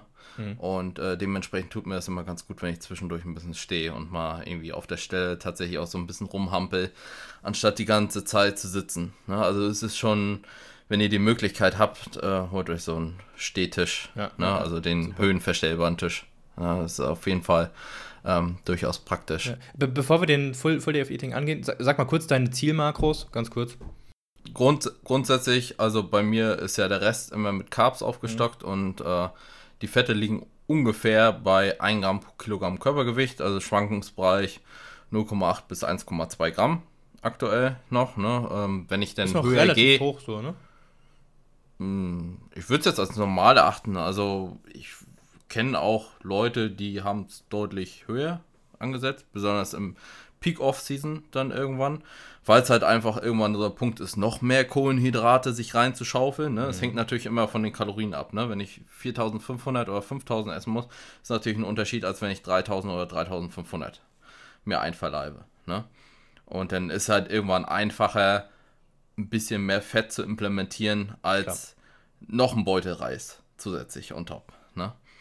Ähm, eiweißtechnisch liege ich tatsächlich bei ähm, nicht nur bei 2,2 Gramm, ähm, tendenziell eher bei 2,5 Gramm. Das ist nicht unbedingt das Ziel, also Ziel würde ich eher so bei 2,4 ansetzen, aber tendenziell liegt bei 2,5 oder ein bisschen höher. Ne? Einfach wir aufgrund der Nahrungsmittelauswahl und äh, daran ändere ich persönlich jetzt auch nichts, weil ich da nicht unbedingt einen niedrigeren Nutzen sehe davon, weil das natürlich auch eine psychologische Komponente ist, wenn du sagst, okay, mir schmeckt das Essen, äh, dann äh, es hat das natürlich auch seinen positiven Effekt. Und es ne? wurde noch nirgendwo in keiner Studie nachgewiesen, dass mehr Eiweiß schädlich ist, ne? auch bei drei oder nee, vier Gramm nee. sogar. Also schädlich nee, im ja. Sinne von nicht nierenschädlich oder sowas, sondern wirklich schädlich für die Gains. Also in keiner Studie, ja. ne? das ist ganz interessant. Ja, ja. So, und dementsprechend ähm, halt, wie gesagt, die Fette, denn ich würde es jetzt als moderat nicht besonders hoch erachten. Äh, der Schwankungsbereich halt einfach deswegen, weil du halt je nachdem, was du halt isst, dann wiederum mehr oder minder Fett drin hast und der Rest dann halt über die Kohlenhydrate. Ne? Das ergibt sich dann aktuell in etwa 3800 Kilokalorien, deswegen habe ich die vorher genannt ne? und damit hatte ich zuletzt in etwa ein Kilo pro Monat zugenommen. Also hast du so 3500, 3600 ist dein Verbrauch dann wahrscheinlich, ne? Ja, ich müsste jetzt nochmal im Kopf ausrechnen, ähm, aber käme hin, ja. Müsste in etwa hm. hinkommen. Ja, ja. Klingt, klingt, auch realistisch, ne? Mit, mit nicht so viel Bewegung würde ich jetzt vermuten im Alltag, weil du einen Sitzjob hast. Ja, ich, ich habe trotzdem, ähm, Ja, also 12.000 Schritte habe ich schon okay. am Tag, ne? Gehst, gehst du, okay, das können wir ja gerade, können wir gerade mit dem Full Day, Full Day of Living äh, quasi besprechen. Ähm, also so mit, mit hier aufstehen, Zähneputzen, na, Zähneputzen vielleicht nicht, aber. Ja, ähm, ja, ja, leg mal los. Also äh, Montag. Ähm, Montag. Ja. Montag ist gut. Nee, alle Tage sind gleich. So, also. Aber Montag ist morgen. Das ist nah dran. Und morgen so, laden wir den Podcast hoch. Was, also, was, also was, genau, was, was, was mache ich, wenn du dir das gerade anhörst? Okay. Genau, also, ja. Ähm, dann ähm, werde ich das auf jeden Fall so machen, dass ich äh, morgen früh mir wieder einen Shake mache und den mit zur Arbeit nehme. Und erst wenn ich auf Arbeit angekommen bin, dann verleibe ich mir einen Shake ein plus tatsächlich 10 Gramm Mandeln. Da ähm, Handabmessung, ne? Aber ähm, 10 Mandeln. Ich weiß halt was, ich weiß halt was, ja, also ich nehme halt raus, ich, ich fühle es halt nur. tatsächlich. das klingt esoterisch. ja, aber ich, ich fühle tatsächlich, ob das äh, 10 Gramm sind oder nicht. Ähm, genau, also einfach ein bisschen Fett und ein bisschen Eiweiß, äh, ohne jetzt Carbs dazu zu steuern. Shake heißt ein oder anderthalb Messlöffel, 40 Gramm, äh, sind, Gramm. Äh, ja, so 35 Gramm. 35 Gramm Whey, ein bisschen Milch dazu on top, ne? Low Denn, Fat oder? Äh, ähm, ja, also nee, es ist schon Vollfett, aber mit Wasser ein bisschen gemixt. Ja, so, ja. So um zu relativieren, ja. Aber ich nehme dann schon die Vollfett äh, Milch, genau. Genau, dann haben wir da halt schon einfach mal äh, 40 Gramm, in etwa 35, 40 Gramm Eiweiß, ne? Und ähm, ähm, Fette versus Kohlenhydrate, du kannst ja auch sagen, du isst eine Banane statt der 10 Mandeln. Ja, wäre jetzt auch nicht so schlimm, ne? Aber ich bevorzuge es halt einfach, ähm, schon mal in der ersten Tageshälfte so ein bisschen auf mein, äh, also ein bisschen Fettkonsum zu sichern, um dann nach dem Training erstmal primär mich darauf zu konzentrieren, Eiweiß, Carb-technisch und Gemüsetechnisch nachzuschießen. Mhm. Ähm, Gerade auch des äh, Sättigungseffektes wegen. Ne? Ich habe ja schon das Eiweiß dann, da muss ich mit, nicht mit dem Fett auch noch nachschießen. Und ähm, ich bilde mir dann halt entsprechend immer ein, dass es besser reingeht. Ne? Mhm. Ähm, ja, okay. Ja. Ähm, genau. Welch, was, was waren das für Uhrzeiten? Um 6 Uhr aufstehen oder halb sechs aufstehen? Mm, nee, nee, also ich bin eher der Typ, der relativ spät aufsteht, ne? weil ich auch spät ins Bett gehe. Also ich gehe beispielsweise auch in der Woche tendenziell 24 Uhr erst ins Bett, denn ähm, in etwa 8 Stunden Schlaf. So, also ich versuche die ähm, reinzubekommen und dann bin ich um 9 etwa auf Arbeit. Ne? Okay, das geht ruckzuck dann morgens, ne? Ja, ja, ja, ja, ja, ja, das ist alles ähm, denn so, dass ich relativ ähm, flott unterwegs bin. Bin ich um 9 auf Arbeit und sagen wir dann vielleicht mal 9.30 Uhr gibt es dann, 9.30 Uhr, 10 Uhr gibt es dann den Shake mit ein bisschen Fett dazu. Ne? So, ähm, das war es dann auch erstmal bis mittags. Ne? Ähm, mittags bedeutet dann 12.30 Uhr, 13 Uhr. Kein Kaffee in etwa. Ja, gut, Kaffee, ja, also ich arbeite im Büro, also was. Äh, klar, also, also Kaffee, Ka Ka Kaffee habe ich zwischendurch tatsächlich drin, ne? davon komme ich, glaube ich, nicht los. Ich, ne? ich frage das extra, denn bei mir, ich trinke gerade hier auch Kaffee, bei mir macht es enorm was aus, was den äh, appetitzügelnden Effekt an, angeht. Wenn ich keinen trinke, habe ich Hunger, wenn ich den trinke, habe ich keinen Hunger. Also. Ähm, habe ich ehrlich gesagt noch nie so drauf geachtet, sondern ich trinke, also ich mag halt den Geschmack auch einfach. Ne? Ich weiß nicht, ob ich unbedingt das, also den Koffein-Part bräuchte immer. Ähm, obwohl wahrscheinlich schon eine gewisse Abhängigkeit da ist. Also wenn ich gar kein Koffein zu mir nehme längere Zeit, dann merke ich schon, dass ich erstmal Kopfschmerzen kriege. Also eine Desensibilisierung wäre vielleicht irgendwann auch mal wieder angebracht. Aber ähm, an dem Punkt ist man halt auch wieder schnell angelangt. Deswegen ist da halt auch mhm. mal die Frage, welchen Mehrwert das letzten Endes hat. Ne? Ähm, ja, also ein bis zwei Kaffee gibt es auf jeden Fall am Vormittag dann noch. Und mittags trinke ich dann meistens in der Regel auch noch ein. Ähm, da hole ich mir zumeist, das unterscheidet sich immer ein bisschen. Meistens gehe ich ähm, zum Rewe bei uns in der Nähe und hole mir entweder einen Salat mit ähm, ein bis zwei Eiern und ein bisschen Thunfisch und dann halt Salatmix mit Paprika noch dazu. Meistens so 100 Gramm Paprika. Ähm, bisschen Mais ist tatsächlich auch für den Geschmack auch noch mit bei. Dann ordentlich Pfeffer. Ich weiß nicht, hast du vielleicht schon mal in der Story gesehen. Ich knall mir halt immer übelst viel Pfeffer drauf. Das habe ich mir so ein bisschen in der Diät angeeignet, um halt salztechnisch da nicht so viel reinzuhauen. Weil man ja an der Diät ein bisschen dazu neigt, dann äh, immer mehr zu würzen und mehr zu würzen, um geschmacklich noch ein bisschen mehr rauszuholen und Befriedigung zu erfahren. Und äh, da bin ich mit dem Pfeffer relativ hoch angesiedelt. Ein bis zwei Milliliter Olivenöl packe ich mir dann noch dazu. Und ähm, dann esse ich häufig noch zwei Eiweißriegel dazu. Und äh, gegebenenfalls ein bis zwei Käsebrötchen tatsächlich. Boah, da hast du ordentlich Eiweiß drin, ne? Zwei Eiweißriegel, jeweils 25 Gramm vielleicht so, Eiweiß, oder? ja, ich glaube 22,5 22, Gramm haben die, ne? Also wir haben insgesamt 45 Gramm Eiweiß über, ähm, über die Riegel plus halt den Salat, was dann wiederum nicht so viel ist, weil es 50 Gramm Thunfisch plus ein bis zwei Eier ist jetzt nicht so die Riesenmenge. 30, ne? 40, 30 Gramm so? Ja, ja 30 Gramm wenn es hochkommt. Knapp wahrscheinlich nur. Ne? Und äh, gut, dann wir das Käsebrötchen. Also da kommt schon ein bisschen zusammen. Ne? Da liege ich so halt 80, locker. 90 Gramm. Ja, ich hätte jetzt auch 80 Gramm gesagt. Ne? Mhm. Äh, da auch wieder ein bisschen Fett und vielleicht ein paar Kohlenhydrate halt über, ähm, über, über das Käsebrötchen und über die Riegel jetzt. Aber es hält sich halt echt in Grenzen noch. Ne? So, und dann habe ich da natürlich auch durch, durch die Eier und so dann wieder ein bisschen Fett mit drinne an, von, von der Warte her und dann das, die nächste Mahlzeit und ist überhaupt in der Regel, kein Aufwand war das bis jetzt gerade, ne? Der Shake war kein hm. Aufwand, der Kaffee, den kriegst nö, du so im nö. Büro, den, das, den, Salat kannst du dir fertig kaufen, die Riegel auch, also du musstest ja. bis jetzt nichts schnippeln, nichts, außer die Milch genau. in den Shake tun oder sowas. Ja, also da gibt es so eine Salattheke bei uns, also in vielen Rewe-Centers gibt es ja so eine Salattheke, ne? ja. ne? Und da ist eigentlich immer relativ frisch, ne? Also entweder hole ich es mir da oder auf der anderen Seite ist noch eine warme Theke, wo es halt auch richtige Mahlzeiten gibt, ne? Also so ähm, Hühnchen mit Hollandaise-Soße und ein bisschen Gemüse und ähm, Rosmarinkartoffeln und so, die du reinhauen kannst. Das mache ich auch manchmal, aber in der Regel eher den Salat, die Salatvariante, die ich jetzt genannt habe. Und Kantine habt ihr nicht? Doch, bestimmt auch, ne? Äh, doch, haben wir auch, aber ich will mittags halt auch ein bisschen Bewegung drin haben. Ja, ja. Ne? Und deswegen, dann, da kommt wieder die Bewegung ins Spiel, wo ich halt sage, ich möchte zwischendurch ein bisschen gehen. Das tut mir halt persönlich auch gut, so ein bisschen ähm, so diesen äh, Brain Fog wegzubekommen und einfach mal ein bisschen äh, den, dem Geist ein bisschen freien Lauf wieder zu geben. Na, und ja, dann habe ich die Mahlzeit, ähm, also relativ pragmatisch auch wieder. Ne? Und dann geht's halt zurück äh, zur Arbeit und ähm, das nächste ist dann eigentlich so das Pre-Workout-Meal. Ne? Das unterscheidet sich immer so ein bisschen, ähm, was es denn letzten Endes ist.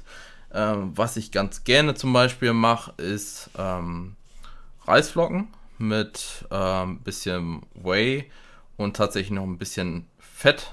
Also das habe ich hier teilweise auch schon, manchmal mache ich mir das auch zu Hause, mit ein bisschen äh, Kokosöl noch mit rein. Ähm, das Fett habe ich eigentlich nur drinne, damit also mir geht es darum, dass es relativ leicht verdaulich ist, die Mahlzeit. Das ist ein Shake, ah, ne? Das klingt nach einem Nee, nee, nee, nee, das ist so wie, wie so ein ja, Porridge, so ähnlich, ne? Also ich nehme diesen, diese Instant-Reisflocken aus der mhm. Babyabteilung ab sechs Monate. Köln oder was ist ähm, das? Ach Gott, DM-Eigenmarke ist das, ja. ne? In dem Fall.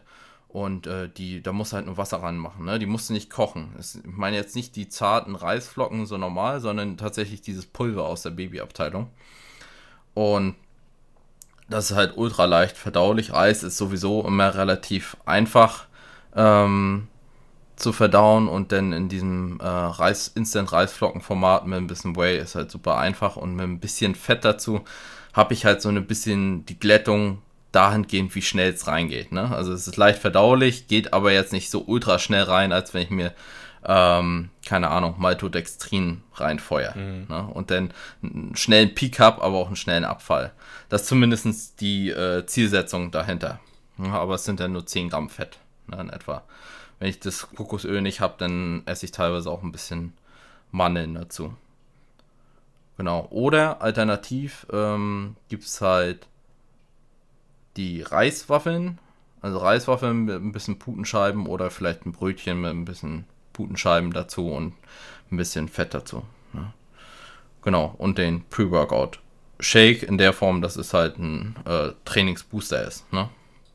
Mit äh, halt den entsprechenden Koffein, Citrullinanteil und alles, was so dazu gehört. Kannst du ruhig Werbung machen. Also welchen du ja? nimmst mit deinem ja. Code. Ja. Ja, ich nehme den äh, äh, von, von Powerstar, den Blackout Booster. Und dein Code? Code Patrick. Ja, also ganz kompliziert, aber als groß geschrieben. Patrick groß geschrieben. Und äh, ich muss sagen, das Feedback, also ist eigentlich durchweg positiv, was den, was den Booster angeht. Ne? Was- Sowohl was- was von, hat der, von, der, von, der, von der Dosierung her, als auch, wie, was meinst du? Was, hat er? Genau, Dosierung. Würde mich interessieren. Ähm, ne, du, also die Portionsgröße ist erstmal 30 Gramm und die meisten brauchen halt nicht 30 Gramm, sondern für die meisten reicht halt 20 Gramm. Ne? Für mich halt in der meisten Zeit auch. Was dann natürlich die Dauer ähm, letzten Endes, wie häufig du oder wie, ja, wie viel du vom Booster nimmst und wie schnell er alle ist, wie er ein bisschen in die Länge zieht. Ne? Was für die meisten natürlich positiv ist. Glaube ich gar nicht so viel äh, Koffein. Ich glaube, auf die Menge waren es 300, 300 Milligramm plus bisschen Guarana ist drinne und äh, dann ist Theakrin noch mit drinne, was das Ganze so ein bisschen verstärkt und in die Länge zieht. 300 Milligramm ist schon ordentlich, ne? Das sind drei Kaffee. Ja, auf die volle Po- auf die volle Portion, ne? Das waren auf die 30 Gramm, ne? Auf die 30 Ja, Gramm, okay. ja. Du Das musst es dann wieder ein bisschen runterbrechen so und ähm, dadurch, dass ich halt nicht immer die volle Portion nehme, komme ich dann nicht auf die, ich glaube, 8 Gramm Citrullin sind dann drinne. Ähm, Wird es natürlich ein bisschen weniger, deswegen ergänze ich ein bisschen Citrullin Ja. immer noch zusätzlich. So on auf top, 8 ne? bis 10 Gramm so anpeilst dann. Genau, auf die 10 Gramm versuche ich dann schon äh, zu kommen oder gute 10 Gramm. Irgendwo in dem Bereich liege ich dann in etwa. Ne? Mhm. Und der, ja, du merkst ihn natürlich schon ordentlich, ne? Aber es ist jetzt nicht so, dass du plötzlich so den Überflash hast und äh, dann nachher es wieder komplett abfällt, sondern es ist halt auch einigermaßen geglättet von der Wirkung her, ne? Was äh, durchaus immer positiv gewertet wird, dass man lange Zeit was davon hat, ne? Ist natürlich Um jetzt wie kein viel Hardcore-? Hardcore-Booster. Nimmst du Bitte? Den? Um wie viel Uhr nimmst du den? Ich überlege gerade Schlafenszeit, wann die dann ist danach. Ähm, ja, tatsächlich, ähm, ich komme auch häufiger erst äh, später von der Arbeit. Das bedeutet, dass ich dann erst 19.30 Uhr lostinge und dann verleibe ich mir den tatsächlich noch ein. Aber dadurch, dass ich dann halt auch erst wieder 24 Uhr schlafen gehe Hm. und ähm, da eigentlich keine Probleme aufweise, ähm, ja, gebe ich mir den tatsächlich noch so spät, ne? Und du bist an Koffein halt gewöhnt, ne? Durch den Kaffee vorher. Ja. Ja bei, wenn ich das zum Beispiel nehmen würde, ich nehme längst nicht so viel, ich könnte nicht schlafen. Also Ja, nicht. die, die, die Frage ist natürlich auch immer, wie, wie dein Körper damit umgeht. Ne? Ähm, das Thema hatte ich, äh, oder hatten wir schon mit Sebastian Ehrmann schon mal, der hatte, glaube ich, auch bei sich mal selbst so einen Gentest gemacht und äh, festgestellt, dass ein Teil zum Beispiel, also das kannst du halt auch die Rohdaten auch ein bisschen auswerten und ähm, dann kannst du halt die Poly Polyform Polymorphismen analysieren und da ist zum Beispiel auch festgelegt letzten Endes, wie hoch die Halbwertzeit denn vom Koffein bei dir im Körper ist. Ne? Also wie gut du es quasi abbaust ne? und solches Gedöns. Und wenn du da halt ein bisschen schlechter veranlagt bist, kann es halt auch sein, dass du deutlich länger was vom Koffein hast als ähm, vielleicht dein Nachbar. Ne? Und deswegen unterscheiden sich halt auch die Wirkungsweisen teilweise. Ne? Spürst du denn, wenn wenn du so einen Kaffee trinkst, spürst du, glaube ich, gar nicht mehr einen aufputschenden Effekt, oder? Weil du eben meintest, ob da jetzt Koffein drin ist oder nicht, macht jetzt keinen großen Unterschied vielleicht bei dir. Ja, jetzt, jetzt beim Kaffee jetzt nicht unbedingt. Wenn ich zum Training gehe und so nach einem längeren Tag, dann merke ich schon eher, muss ich halt tatsächlich sagen. Gut, ne? und der hat Aber ja es ist jetzt nicht so, dass ich jetzt irgendwie in irgendeiner Form aufgedreht wäre. Ne? Mhm. Das könnte ich jetzt nicht behaupten. Aber der äh, Fokus, der bessert sich natürlich zweifelsohne. Ne? Also das, das hilft ist so schon. interessant, wie, wie unterschiedlich da die Reaktionen sind in Bezug auf Koffein. Denn wenn ich jetzt hier habe meinen Kaffee getrunken und ich, das ist, ich trinke den jeden Tag, aber der putscht mich sowas von auf. Also sowas von krass. Es ist ein ganz anderes Leben für mich. Ich trinke den und ich, ich fange, ich, ich rede mehr, ich bin konzentriert, habe Tunnelblick, kann richtig gut, aber das ist einfach nur enorm und ich kenne so viele Leute, ja, dann auch inklusive dir, bei denen das so kaum was ausmacht, so ein Kaffee. Das ist super Ja. interessant. Obwohl ich ihn täglich trinke. Ne? Das ist Ja. Ja, es ist schon, schon Men- Menschen interessant. sind ja. unterschiedlich, ja. Ja, obwohl ich dann auch lieber einen größeren Effekt hätte, tatsächlich, von, von weniger als äh, halt so, wie es jetzt ist, ne? Den kannst du dir Muss erkaufen halt durch eine Woche Kopfschmerzen, wenn du keinen mehr trinkst. Äh, ja, für eine Woche dann und dann eine Woche Ganz später genau, bin ja. ich wieder auf dem gleichen Punkt, ne? Also, das ist halt immer so die Frage, ne? Das meinte ich ja vorhin schon, wie, wie, wie lange habe ich jetzt tatsächlich von dem Leid, was ich jetzt in der einen Woche erfahre, äh, den Benefit, Hast du es mal getestet, mit regelmäßig abzusetzen? Ich hatte das mal gemacht, jede sechste Woche, wo ich einen Deload gemacht habe, kein Koffein. Und es war einfach nur der Horror, weil ich die ganze Zeit Angst hatte. Ich, die sechste Woche habe ich wieder so Kopfschmerzen und dann habe ich es sein lassen. Ja, also ich habe es, glaube ich, zweimal gemacht und seitdem nie wieder. Ja, also, ich glaube, das lohnt sich nicht. Also, also im, im letzten Aufbau habe ich es auch gemacht und es war halt einfach, muss man halt so sagen, scheiße. Und äh, habe jetzt nicht so den großen Benefit letzten Endes auch auf der anderen Seite denn im Nachgang verspürt. Hm. Und dadurch, dadurch, dass ich halt eh nicht so diesen ähm, ultimativ starken Effekt von Koffein jetzt spüre, ne? Muss ja. man halt auch dazu sagen, ne?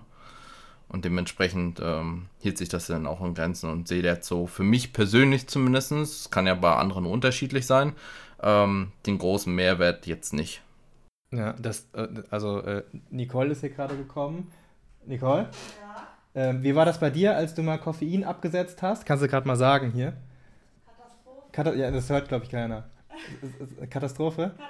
Sie, die lag. Ähm, ich war richtig krank. Sie war richtig krank. Zwei Wochen lang lag sie im Bett quasi mit Nein, Fieber. Das ist jetzt übertrieben. Das war übertrieben, okay. Ein paar Tage, aber ich habe das ein paar Wochen gemerkt. Ein paar Wochen. Ja, gut, aber du lagst eine Woche ganz oft auf dem Sofa dann, ja. ne? Ja, also sie hat extra ihre Herbstferien, das Lehrerin, extra ihre Herbstferien dafür quasi geopfert und äh, ja auch nie wieder jetzt. Also das, ja, das lohnt das, sich. Ja, gerade wenn man so darunter leidet, ist natürlich fragwürdig, ne? Also. Ja. Äh, wo sind wir stehen geblieben? Ähm, vor dem Training und dann trainierst du Intra-Workout oder so? Ähm, ein Intra-Workout habe ich eigentlich nicht. Ne? Ja, ähm, genug vorher. Ja, also die, die Frage, also um, um das vielleicht mal von dem Pre-Workout irgendwie zeitlich zu bemessen, das sind dann äh, etwa ja, eine Stunde, bis ich beim Training bin, voraussichtlich in etwa, plus ähm, bis ich tatsächlich loslege mit meinem tatsächlichen Training, äh, sind es dann wahrscheinlich in etwa anderthalb Stunden ne?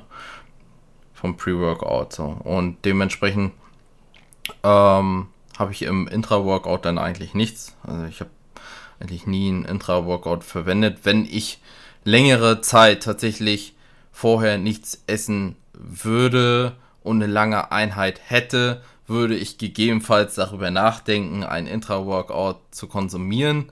Oder es könnte Sinn machen in meinen Augen. Aber ich mache es nicht.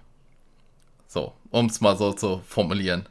So, und ähm, nach dem Training äh, gibt es dann meistens aktuell relativ zügig erstmal ein Isolat Ne? Ähm, weil ja dann schon ein bisschen Zeit vergangen ist, weil wenn du sagst, anderthalb Stunden vorm Training so, dann das Training erstmal, sagen wir mal pauschal zwei Stunden und äh, plus nach Hause ist ja dann doch ein bisschen Zeit wieder vergangen ne? und dann kommt schnell mal so äh, vier, fünf Stunden zusammen. Deswegen ähm, verleibe ich mir dann auch direkt nach dem Training erstmal einen Isolat-Shake ein.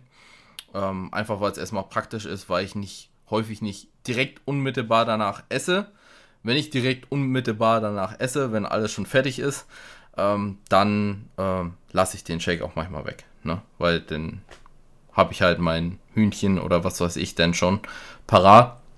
Da gibt es in der Regel dann erstmal, wie gesagt, ja, 200, 250 Gramm Fleisch, in welcher Form auch immer.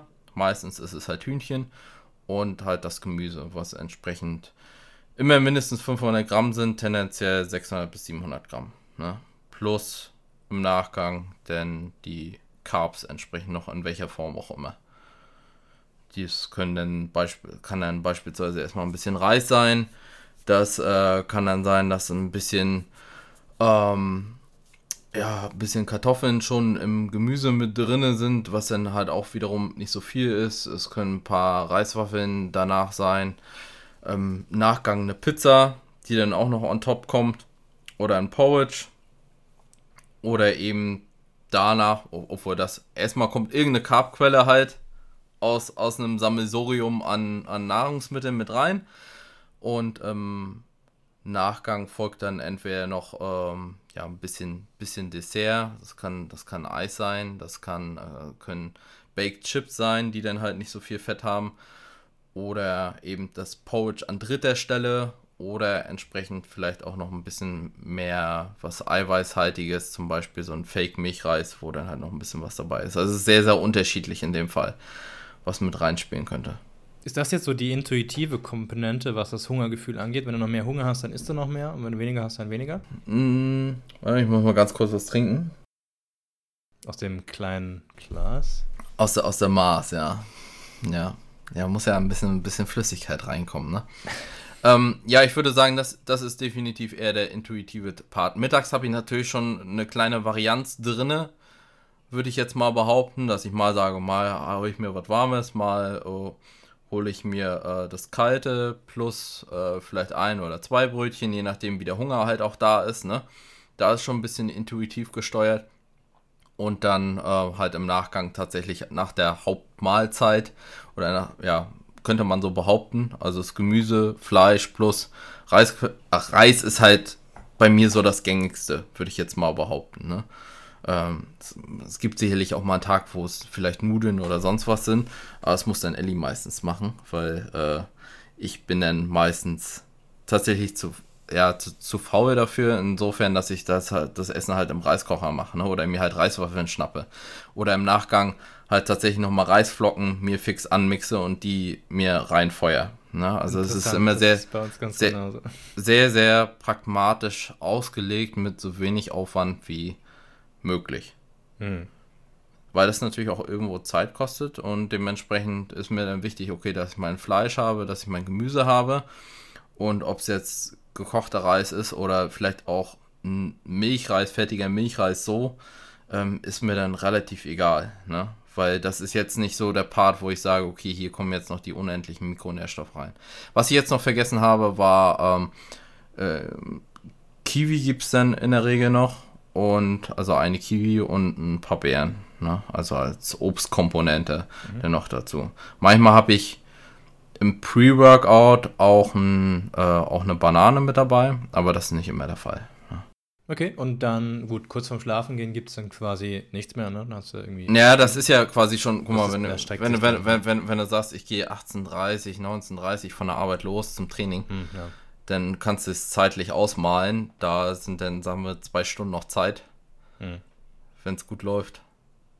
Und dementsprechend, ähm, also unterschiedlich, manchmal gehe ich auch früher, manchmal ist es auch 17.30 Ist halt äh, auch eine gewisse Varianz drin.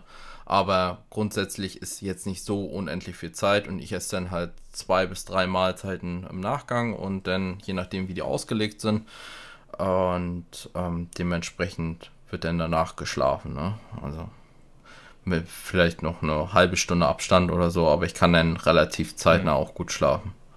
Muss man dazu sagen. Wie ist das, wenn du abends auswärts essen gehst, ähm, sparst du tagsüber dann extra ein bisschen Kalorien? Also, dass du auch vielleicht sogar jetzt im Aufbau sogar ein bisschen hungerst dann tagsüber, um abends dann richtig reinzuschlagen? Oder wie gehst du die ganze Sache an? Es kommt natürlich darauf an, wo man hingeht. Ne? Also Sag, sagen wir jetzt erstmal der extreme Fall äh, Asia-Buffet. Asia-Buffet. Ja, dann würde ich schon weniger essen, ja. Dann würde ich das Ganze schon strategisch auslegen und sagen, okay, ich esse eigentlich nur meinen Eiweißpart über den Tag hinweg, ne? Ähm, je nachdem, ob ich vorher noch trainieren gehe, würde ich mir vielleicht noch das Pre-Workout so gleich ansiedeln, aber ansonsten eigentlich nur Eiweiß über den Tag und dann abends. Äh, weil ich halt weiß, okay, da kommt die Carb-Fett-Komponente äh, volles Brett mit rein und da will man dann natürlich sich auch nicht so zurückhalten und ja, mehr oder weniger so ein schlechtes Gewissen entwickeln, wenn man jetzt merkt, okay, ich habe über den Tag eigentlich schon 2000 Kalorien gegessen und jetzt komme ich erst zum Asia-Buffet und jetzt geht es richtig los. Ähm, dann weiß man natürlich schnell, dass man über das Ziel vielleicht hinausschießt. Ne? Wie, wie fühlst du dich dann tagsüber? Macht dir das groß was aus? Also vom, vom Fokus her auf der Arbeit, vom Denken, wenn du weniger Kalorien zu dir führst, gerade weniger Carbs?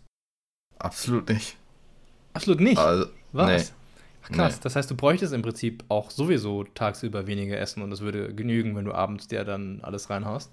Fast alles? Genau, genau rein theoretisch schon. Ne? Ich habe damit relativ wenig, wenig Probleme. Ich habe mit dem Essen sowieso relativ wenig Probleme, muss ich sagen. Also sowohl in der Diät, also für mich ist es auch absolut kein Problem, ins, also im Defizit zu sein. Ne? Natürlich, klar, irgendwann am Ende der Wettkampfvorbereitung äh, wird es natürlich ein bisschen knackiger, ne? aber das ist ja ist ja für deinen Körper auch eine ganz andere Situation, als wenn du einen ganz guten Körperfettanteil hast. Und ähm, da muss ich wirklich sagen, bin ich relativ resistent oder ja, abgehärtet, könnte man auch so sagen. Also ich muss halt sagen, Hunger ist mir dann in dem Fall auch egal. Tatsächlich. Also ich weiß halt, er, er ist halt da, aber ich sehe ihn jetzt halt nicht als schlimm an. Ne? Temporär, mhm. wenn du natürlich mal so deine fünf Minuten hast, wo du ein richtiges Loch im Magen hast, dann ist natürlich mal, mal ein bisschen schwierig vielleicht. Aber ähm, wenn du ja schon weißt, okay, das legt sich nach kurzer Zeit wieder, ähm, dann bemesse ich dem Ganzen nicht so die Relevanz zu oder das große Problem und mache da kein großes Heckmeck. Aber Essen tust du ja schon gerne, ne? Ja, das schon. Ja. Okay, und wie ist das denn, wenn du zum Beispiel bei einem Asia-Buffet bist und äh, ich meine, du hast das sowieso im Kopf und du weißt, du hast noch 3000 Kalorien dann offen und wenn du jetzt merkst, äh, oder ja, wenn du nah an den 3000 bist und du isst dann halt doch noch ein bisschen zu viel Dessert oder irgendwas anderes oder die gebratene Ente, die viel Fett hat und viele Kalorien somit, ähm, kommt es mhm. überhaupt dann vor, dass du auch mal ordentlich dein Ziel überschreitest? Und falls ja, hast du da ein schlechtes Gewissen oder?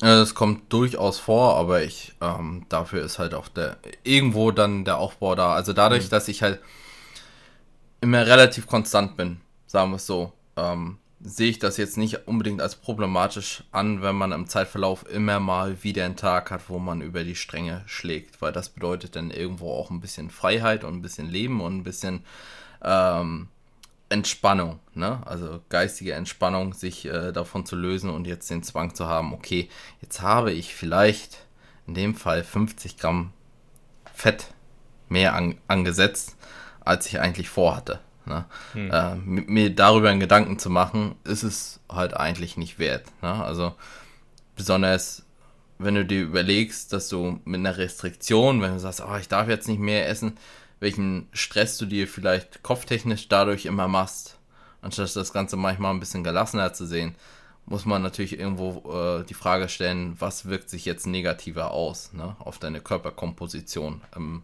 Langzeiteffekt. Ne? Mehr Stress oder mehr Entspannung und mal ein bisschen drüber zu liegen. Also ich versuche das Ganze im Aufbau immer möglichst locker anzugehen und mich nicht äh, wegen den Sachen wild zu machen. Und das ist, denke ich mal, auch eine ähm, wichtige Geschichte für viele allgemein, sich ähm, nicht zu viel Stress zu machen. Ein ganz essentieller Part meines Erachtens. Mhm. Im Vergleich dazu immer nur zu sagen, oh, ich muss jetzt Muskelproteinsynthese maximieren und hast du nicht gesehen und darf nicht zu viel Fett und hast du nicht. Auf der anderen Seite gibt es natürlich genauso muskelabbauende Prozesse und äh, Stress ist ein essentieller Part davon, der das Ganze beeinflusst. Und wenn man die Dinge ein bisschen lockerer sieht, beziehungsweise alles ein bisschen lockerer sieht, tut man sich damit, denke ich, auch einen sehr, sehr großen Gefallen. Ne? Weil es ist im Prinzip eine, äh, ja, ist auch wie eine Bilanz, ne? Muskelabbauende und aufbauende Prozesse. Und wenn ich den abbauenden Prozess minimiere, äh, dadurch, dass ich äh, weniger Stress habe oder mir weniger Stress mache, ist ja häufig auch ein Ding, wie ich die Sache angehe, ähm, habe ich da definitiv mal einen positiven Effekt von zu viel Stress und zu wenig Schlaf. Ne? Das wäre jetzt auch meine Vermutung, dass sich damit die meisten mehr schaden als irgendwelche Ernährungs- ja. Anführungszeichen Fehler. Hm. Ja.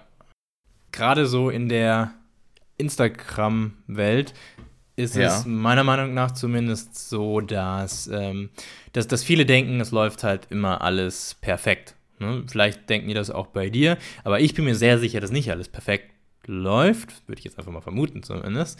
Was sind so deine Schwächen und was fällt dir schwer und ja, und wo siehst du dann auch noch Verbesserungspotenzial bei dir, was das Training und die Ernährung angeht, das Mindset so betreffend?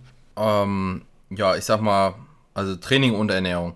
Also mhm. Training definitiv, dass ich tendenziell zu viel mache als zu wenig. Mhm. Und äh, mich schlecht zügeln kann, auch wenn ich teilweise manchmal weiß, okay, du bist eigentlich schon ein bisschen über ein Limit hinaus und es wäre vielleicht eine Volumenrestriktion zum Beispiel jetzt angebracht, dass ich dann der Meinung bin, äh, das noch durchholzen zu müssen bis zum Ende des Zykluses, ähm, um danach das Ganze zu justieren. Zum Beispiel sowas kann, äh, für sowas bin ich anfällig. Ne? Oder dass ich, äh, wenn ich merke, es ja, es ist schon nicht mal ganz koscher in der Schulter oder im Knie oder sonst was, dass ich äh, nicht früh genug aufhöre. Ne? Das hm. würde ich halt zum Beispiel als äh, Fehler erachten, beziehungsweise dadurch, dass, ähm, das hatte ich auch vor kurzem jetzt, also ich glaube gestern, ja, gestern sogar, im Post, ähm, was manchmal so ein bisschen Fluch und Segen ist, ist halt, dass ich sehr gerne, sehr hart trainiere. Also sehr intensiv mit wenig bis gar keine Reps in Reserve und einer hohen API, was dann natürlich zum einen das Training relativ effektiv macht von jedem einzelnen Satz, aber natürlich dadurch auch mit einem gepaarten, nicht so geringen Volumen natürlich auch die Frage im Raum steht, ob die ähm, äh, Stimulus-Fatigue-Ratio, also die, das Verhältnis zwischen dem Stimulus, den du in dem einzelnen Reiz setzt und die Ermüdung, die du ähm, quasi aufsummierst, ob die noch so stimmt im Zweifelsfall und mhm. dadurch sich manchmal ein bisschen zu viel Ermüdung anhäuft, äh, die vielleicht gar nicht notwendig wäre. Ich denke mal, da bin ich ein bisschen anfällig und im Ernährungsbereich, ähm, ja, muss man halt ganz klar äh, sagen, Meal Prep technisch bin ich jetzt nicht unbedingt so der König, ne? Und gerade wenn es jetzt irgendwie an Geschichten geht, wo ich bin ja auch häufiger mal unterwegs, da hat man schon mal Phasen, wo man sich denkt, boah, eigentlich hättest du schon längst was essen müssen und du hast den ganzen Tag, ähm, vielleicht hast du morgens einen Shake reingezogen und um 20 Uhr fängst du erst wieder an, äh, tatsächlich zu essen, weil dann warst du noch beim Training und dann habt ihr noch gequatscht und gedreht und hast du nicht gesehen. Und das sind so Tage, wo ich mir halt manchmal denke, okay, hättest du dich ein bisschen besser vorbereitet, ähm, könntest du vielleicht aus solchen Tagen auch mehr rausholen. Ne? Aber ähm, ich sag mal, im Großen und Ganzen funktioniert es im Ernährungsbereich meines Erachtens immer relativ gut. Und diättechnisch sehe ich eigentlich keine persönlichen Probleme bei mir, ne? weil ich da immer relativ straight bin. Also da passiert mir das nicht, im Aufbau schon eher. Ne? Im Aufbau komme ich eher mal in die Situation, dass ich sage, oh, jetzt hast du über den Tagesverlauf doch mal zu wenig gegessen, weil das und das und das war. Und äh, dementsprechend bin ich dann abends ein bisschen in Zugzwang. Ne? Und dann habe ich halt tatsächlich auch mal das Problem, dass ich ähm, vielleicht Schwierigkeiten habe, da auf meine Kalorien zu kommen. Mhm. Ne? Okay. Ja.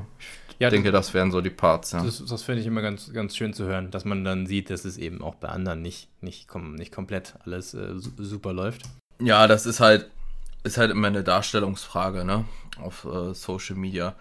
Ich sehe es halt immer ein bisschen kritisch, alles nur positiv darzustellen. Hier und da versuche ich halt auch mal so ein bisschen, ähm, ja, die, meine eigenen Fehler darzustellen, aber ich glaube, es kommt trotzdem immer nicht so bei vielen nicht so an, weil sie sehen dann halt so, okay, äh, wie ein neuer postet, wieder brachial aus, ne? Ist natürlich äh, guter Winkel auf Pump und hast du nicht gesehen, wahrscheinlich noch eine gute Form, was nicht unbedingt immer die aktuellste Off-Season-Form ist, die dann tatsächlich doch ein bisschen anders aussieht, ne? Weil es ist nun mal einfach so, ähm, dass wir nicht ähm, 24-7 auf Pump rumlaufen und ähm, unter anabolem Licht stehen. Ne? Wenn ich zu Hause ins Spiegel gucke, sieht das Ganze auch immer ein bisschen anders aus. Mhm. Und manchmal stelle ich mir selbst die Frage, boah, ähm, siehst du, bist du jetzt mittlerweile schlechter aufgestellt, wenn du so manchmal hier und da ein Bild von dir siehst, aber die sind dann halt einfach auch ganz gut geschossen. Ne?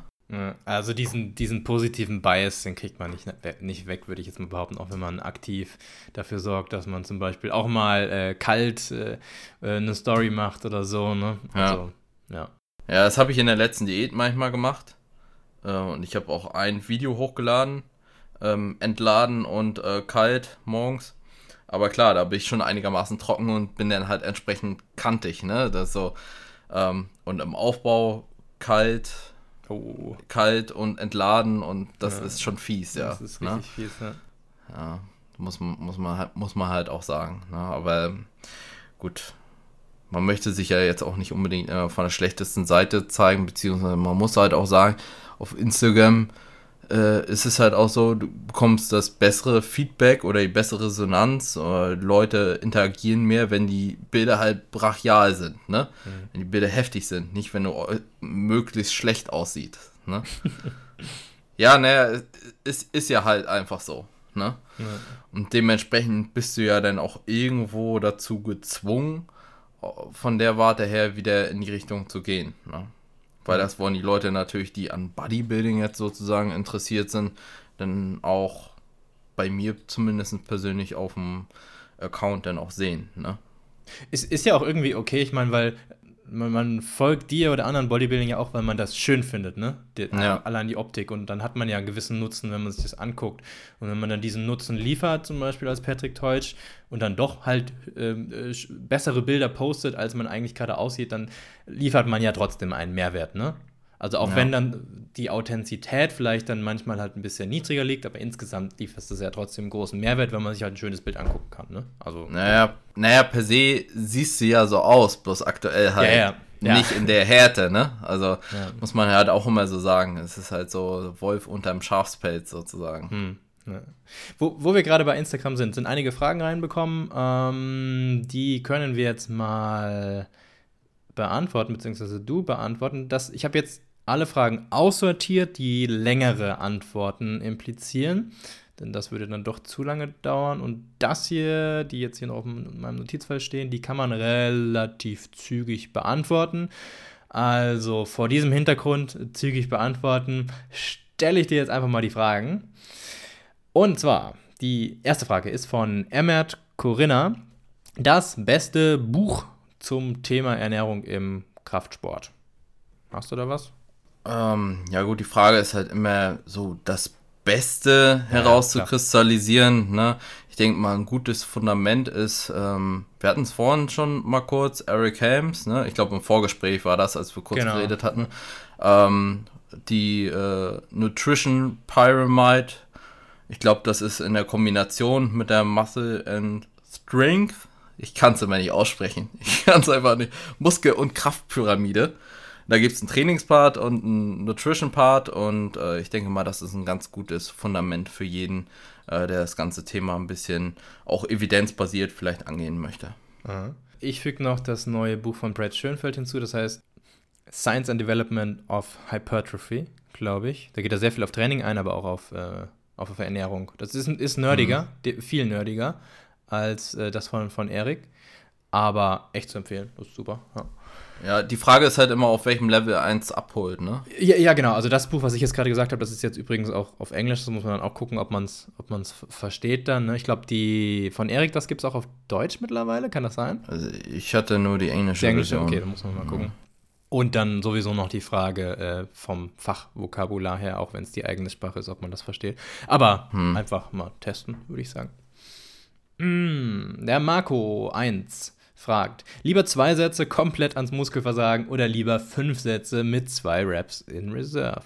Also ich persönlich würde jetzt tatsächlich erstmal erst sagen, auch wenn das, auch wenn man, auch wenn man da äh, widersprechen könnte, äh, die zwei Sätze zum Muskelversagen. Mhm. Weil ähm, das ist halt so ein Ding. Man muss halt schauen, welche Übung betrifft das jetzt. Also beispielsweise in der Beinpresse. Das ist immer so ein beliebtes Beispiel von mir ähm, wenn die Leute da eine Rear 2 stehen haben, dann Zehn. haben sie so viele Raps meistens noch im Tank. Ähm, außer sie sind halt wirklich da so geeicht, dass sie tendenziell immer sehr hardcore trainieren. Ne? Und da merkt man halt häufig, wie viel bei den Leuten entsprechend noch geht. Und für viele ist es, denke ich, häufig dinglicher, äh, dienlicher, ähm, entsprechend dann gerade in isolierten Geschichten oder in Übungen, wo sie sich eher weniger gut verletzen können, sagen wir es so, ähm, eher mal gern Muskelversagen zu trainieren und das Ganze auszuschöpfen, als sich äh, immer zu viel im Tank zu lassen. Ne? Bei einer Grundübung würde ich jetzt niemals sagen, geh zum Muskelversagen und lass dich unter der Stange begraben. Ne? Ähm, aber so die Tendenz grundsätzlich, dass die Leute nachweislich auch ein bisschen zu leicht trainieren, daher würde ich eher zum Muskelversagen tendieren und maximalen Stimulus äh, präferieren und im Nachgang dann vielleicht eine Rear festlegen. Ist ja sogar auch durch, durch Studien mittlerweile untermauert, ne? Auch sogar genau, das, das, da das, das, meine ich ja mit nachweislich, dass es halt schon festgestellt wurde, dass, äh, ja, daher kommt es vielleicht auch von den Leuten immer, ja, ich trainiere schon hart, ja ja, okay. Ähm, das ist halt, wenn man mit den Leuten dann tatsächlich trainiert oder wenn man die im Coaching hat und sonst, dann sieht man schon noch, dass da bei vielen noch einiges an Potenzial rauszuholen gilt. Ne? Beinpresse und Bulgarian Split Squats. Das finde ich immer so die besten Übungen, weil beides brutal ja. ist. Bei, bei, äh, Bulgarian Squats sind sowieso einfach hypermäßig brutal, wenn man da alles Ja. gibt. Das, Ja. das, ist, das ist so unglaublich. Aber bei, bei der Beinpresse hast du keine große technische Komponente, sondern da kann wenig Ja. was passieren. Und wie, wie, wie ist. Finde- Ja, was sag ja. du? Beinstrecke ist halt auch noch so ein Ding. Weil es lokal so schmerzt. Ja, genau, weil der Schmerz halt irgendwann so groß ist und viele da nicht so schmerzresistent sind oder ähm, Mhm. das ein bisschen falsch ja, einkategorisieren, dass sie bei einem erhöhten Schmerz dann irgendwann das als Muskelversagen gleichsetzen. Wiederum hast du da häufig noch echt einen großen Spielraum, was du noch rausholen kannst. Ja. Aber da hat man zum Glück keine große systematische Erschöpfung, ne? Genau, deswegen ist es für mich ja auch eine sinnige Variante da sowieso ohnehin zu sagen, äh, geh eher zum Muskelversagen und lass dir keine zwei im Tank, weil da lässt du dir, wenn du dir zwei im Tank lässt, tendenziell auch eher fünf, sechs, sieben im Tank, ne? Ja. je nachdem, wie deine zwei im Tank auch aussehen und dann kommst du wieder in einen ineffektiven Bereich und hast eigentlich Volumen, was dir ja nichts bringt. Ne? Ja. Deswegen macht es manchmal Sinn, ein bisschen härter reinzugehen, wenn du dich sowieso nicht verletzen kannst. Ja. So, und im Zweifelsfall, also das Schlimmste, was dir passieren kann, du häufst ein bisschen mehr Ermüdung an, als du eigentlich müsstest, aber hast wenigstens einen ordentlichen Reiz in dem Satz gesetzt. So, da muss man halt immer so ein bisschen die Verhältnisse ähm, wahren, ne? was jetzt wichtiger ist. Ja. Ich, ich persönlich muss bei der Beinpresse, ich muss mir immer null Reps in Reserve als Ziel setzen und ich weiß, dass ich dann drei Reps in Reserve schaffe. Muss ich ganz, klingt vielleicht pussymäßig, aber ich muss auch ehrlich sagen, ich, ich beurteile das dann auch wirklich ehrlich nachher. Und ich weiß, wenn jetzt jemand neben mir äh, stände, der mir auf den Nacken irgendwie geklopft hätte, Nervensystemstimulierung oder der mich irgendwie aggressiv macht, ich würde drei mehr schaffen halt, ne? Da, wenn ich mir dann sagen würde, ich lasse zwei Reps in Reserve, dann hätte ich halt fünf oder sechs Reps in Reserve gelassen. Ja, das ist schwierig. Ist jetzt bei anderen Übungen dann nicht so der Fall. Beim Bankdrücken oder so kann ich, kann ich das, glaube ich, ganz gut einschätzen mit ein oder zwei Reps in Reserve oder sowas. Aber äh, st- stimme ich dir vollkommen zu, dass die meisten dann dazu locker trainieren. Das ist ja eigentlich keine Kritik an dem Reps in Reserve Konzept per se, sondern einfach nur, dass die meisten Leute das einfach nur falsch einschätzen. Also wenn sie es Genau. richtig einschätzen würden, dann ist das gut, aber die meisten schätzen es falsch ein und deswegen gehe ich tatsächlich auch, ich war, also als ich noch Coachings gemacht hatte, am Ende auch tatsächlich dazu übergegangen, bei den meisten zumindest Anfängern gar nicht mit Reps in Reserve zu trainieren, sondern zu sagen, trainiere so hart wie möglich, sodass die Form immer perfekt ist. Und hör dann einfach auf, wenn die Form nicht mehr perfekt ist. Also so simplere Anweisungen irgendwie, aber dass sie wissen, sie sollen alles geben. Und da hatte ich bessere Mhm. Ergebnisse mit erzielt. Ja, also wie gesagt, bei, meist, bei, bei vielen siehst du halt entsprechend, dass noch mehr geht. Also das stelle ich halt auch immer wieder fest. Und ähm, klar, beim Bankdrücken kannst du es eher vielleicht einschätzen, ähm, was noch zwei sind, als eben bei der Beinpresse oder sonstigen. Und bei mir ist es manchmal ähnlich, dass ich im, dass ich im Satz selbst schon hart reingehe, sei es jetzt zum Beispiel Beinpresse, die dann halt wirklich sehr, sehr fordernd wird, irgendwann und auch sehr belastend kopftechnisch, sich da weiter zu pushen und dann am Ende total erschöpft absetze und dann nochmal überlege, naja, einen hättest du vielleicht doch noch äh, rausprügeln können, hättest du, wärst du komplett durchgedreht, ne? Weil man halt hier und da auch schon mal die Erfahrung gemacht hat, dass man diesen halt noch rausgeholt hat. Und ähm, das ist halt so ein Punkt, wenn man nie so intensiv trainiert hat, ob man das tatsächlich dann auch überhaupt einigermaßen korrekt einschätzen kann. Hm. Ne? So, und das ist, denke ich mal, eine große Fehlerkomponente, gerade wenn man mit ähm, diesem Konzept vielleicht auch aufwächst. Ne? Mit dem Das- äh, das- ganz ans Das, das, Muskelversagen das kennen wir ja gar so. nicht, ne? Das ist ja auch noch eine Sache. Ja. Wie lange trainierst du? Auch so 13 Jahre, 14 Jahre, irgendwie so? Ja, elf, elf Jahre Ja. sind es jetzt. Ja. Und da war das ja früher, gab es nicht halt, ne?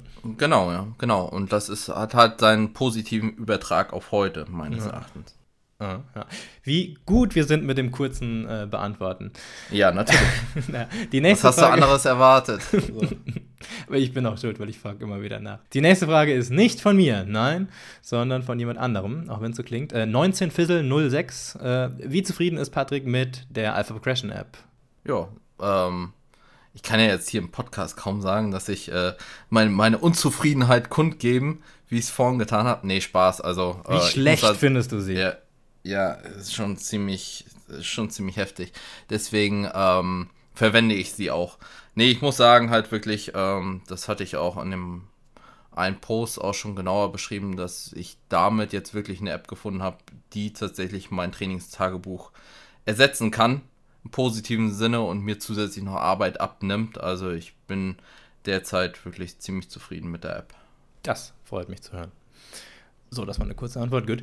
Sollte ich ja, ne? Ich sollte ja, kurze Antworten ist, geben. Ist, ist super, ja. Kano 8. Mehrere kleine oder weniger und dafür größere Mahlzeiten. Hatten wir eben auch schon so ein bisschen. Ja, also ich würde es immer so ein bisschen davon abhängig machen, äh, wie es halt für dich praktikabel einfach ist, ne? Wenn du nicht viel auf einmal essen kannst, dann nimm viele kleine Mahlzeiten. Äh, wenn du ähm, ja durch die kleinen Mahlzeiten keine Befriedigung erfährst, nimm eher größere Mahlzeiten oder wenn es nicht in deinen Alltag passt, dann zwäng dich da nicht unbedingt äh, in ein Schema, was dir persönlich nicht unbedingt taugt. Fitness Tom, an Rest Days gleich viele Kalorien wie an Trainingstagen, obwohl der Verbrauch niedriger ist? Also ich persönlich halte es konstant. Der Einfachheit halber? Oder weil du mehr Ja, Hunger hast genau. an, an Rest Days? Ist bei mir genau, also so. meist, ja genau, meistens habe ich halt äh, an den Rest Days dann erstens mehr Zeit zum Essen Hm. und zum anderen ist halt teilweise das Hungergefühl tatsächlich auch noch ein bisschen größer als an den Trainingstagen per se. Vielleicht, weil du weniger Koffein zu dir nimmst? Vielleicht ist das doch ein Effekt? Hm, Ich denke nicht. Ich denke nicht. Nee, also ich glaube, die Zeitkomponente, dass ich halt vielleicht auch früher zu Hause bin und mehr Möglichkeiten habe, mehr zu essen dann am Ende des Tages, ne? also mehr Zeit dazu habe und eben nicht dieser Trainingspart mit Hin- und Rückweg und sonst was dazu damit reinschlägt, ähm, hat, denke ich mal, einen Einfluss und äh, gerade wenn davor intensive Einheiten war, ist es, denke ich mal, auch so ein Bedürfnis des Körpers danach noch ein bisschen nachzuschieben und deswegen halte ich es am liebsten dann konstant. Mhm.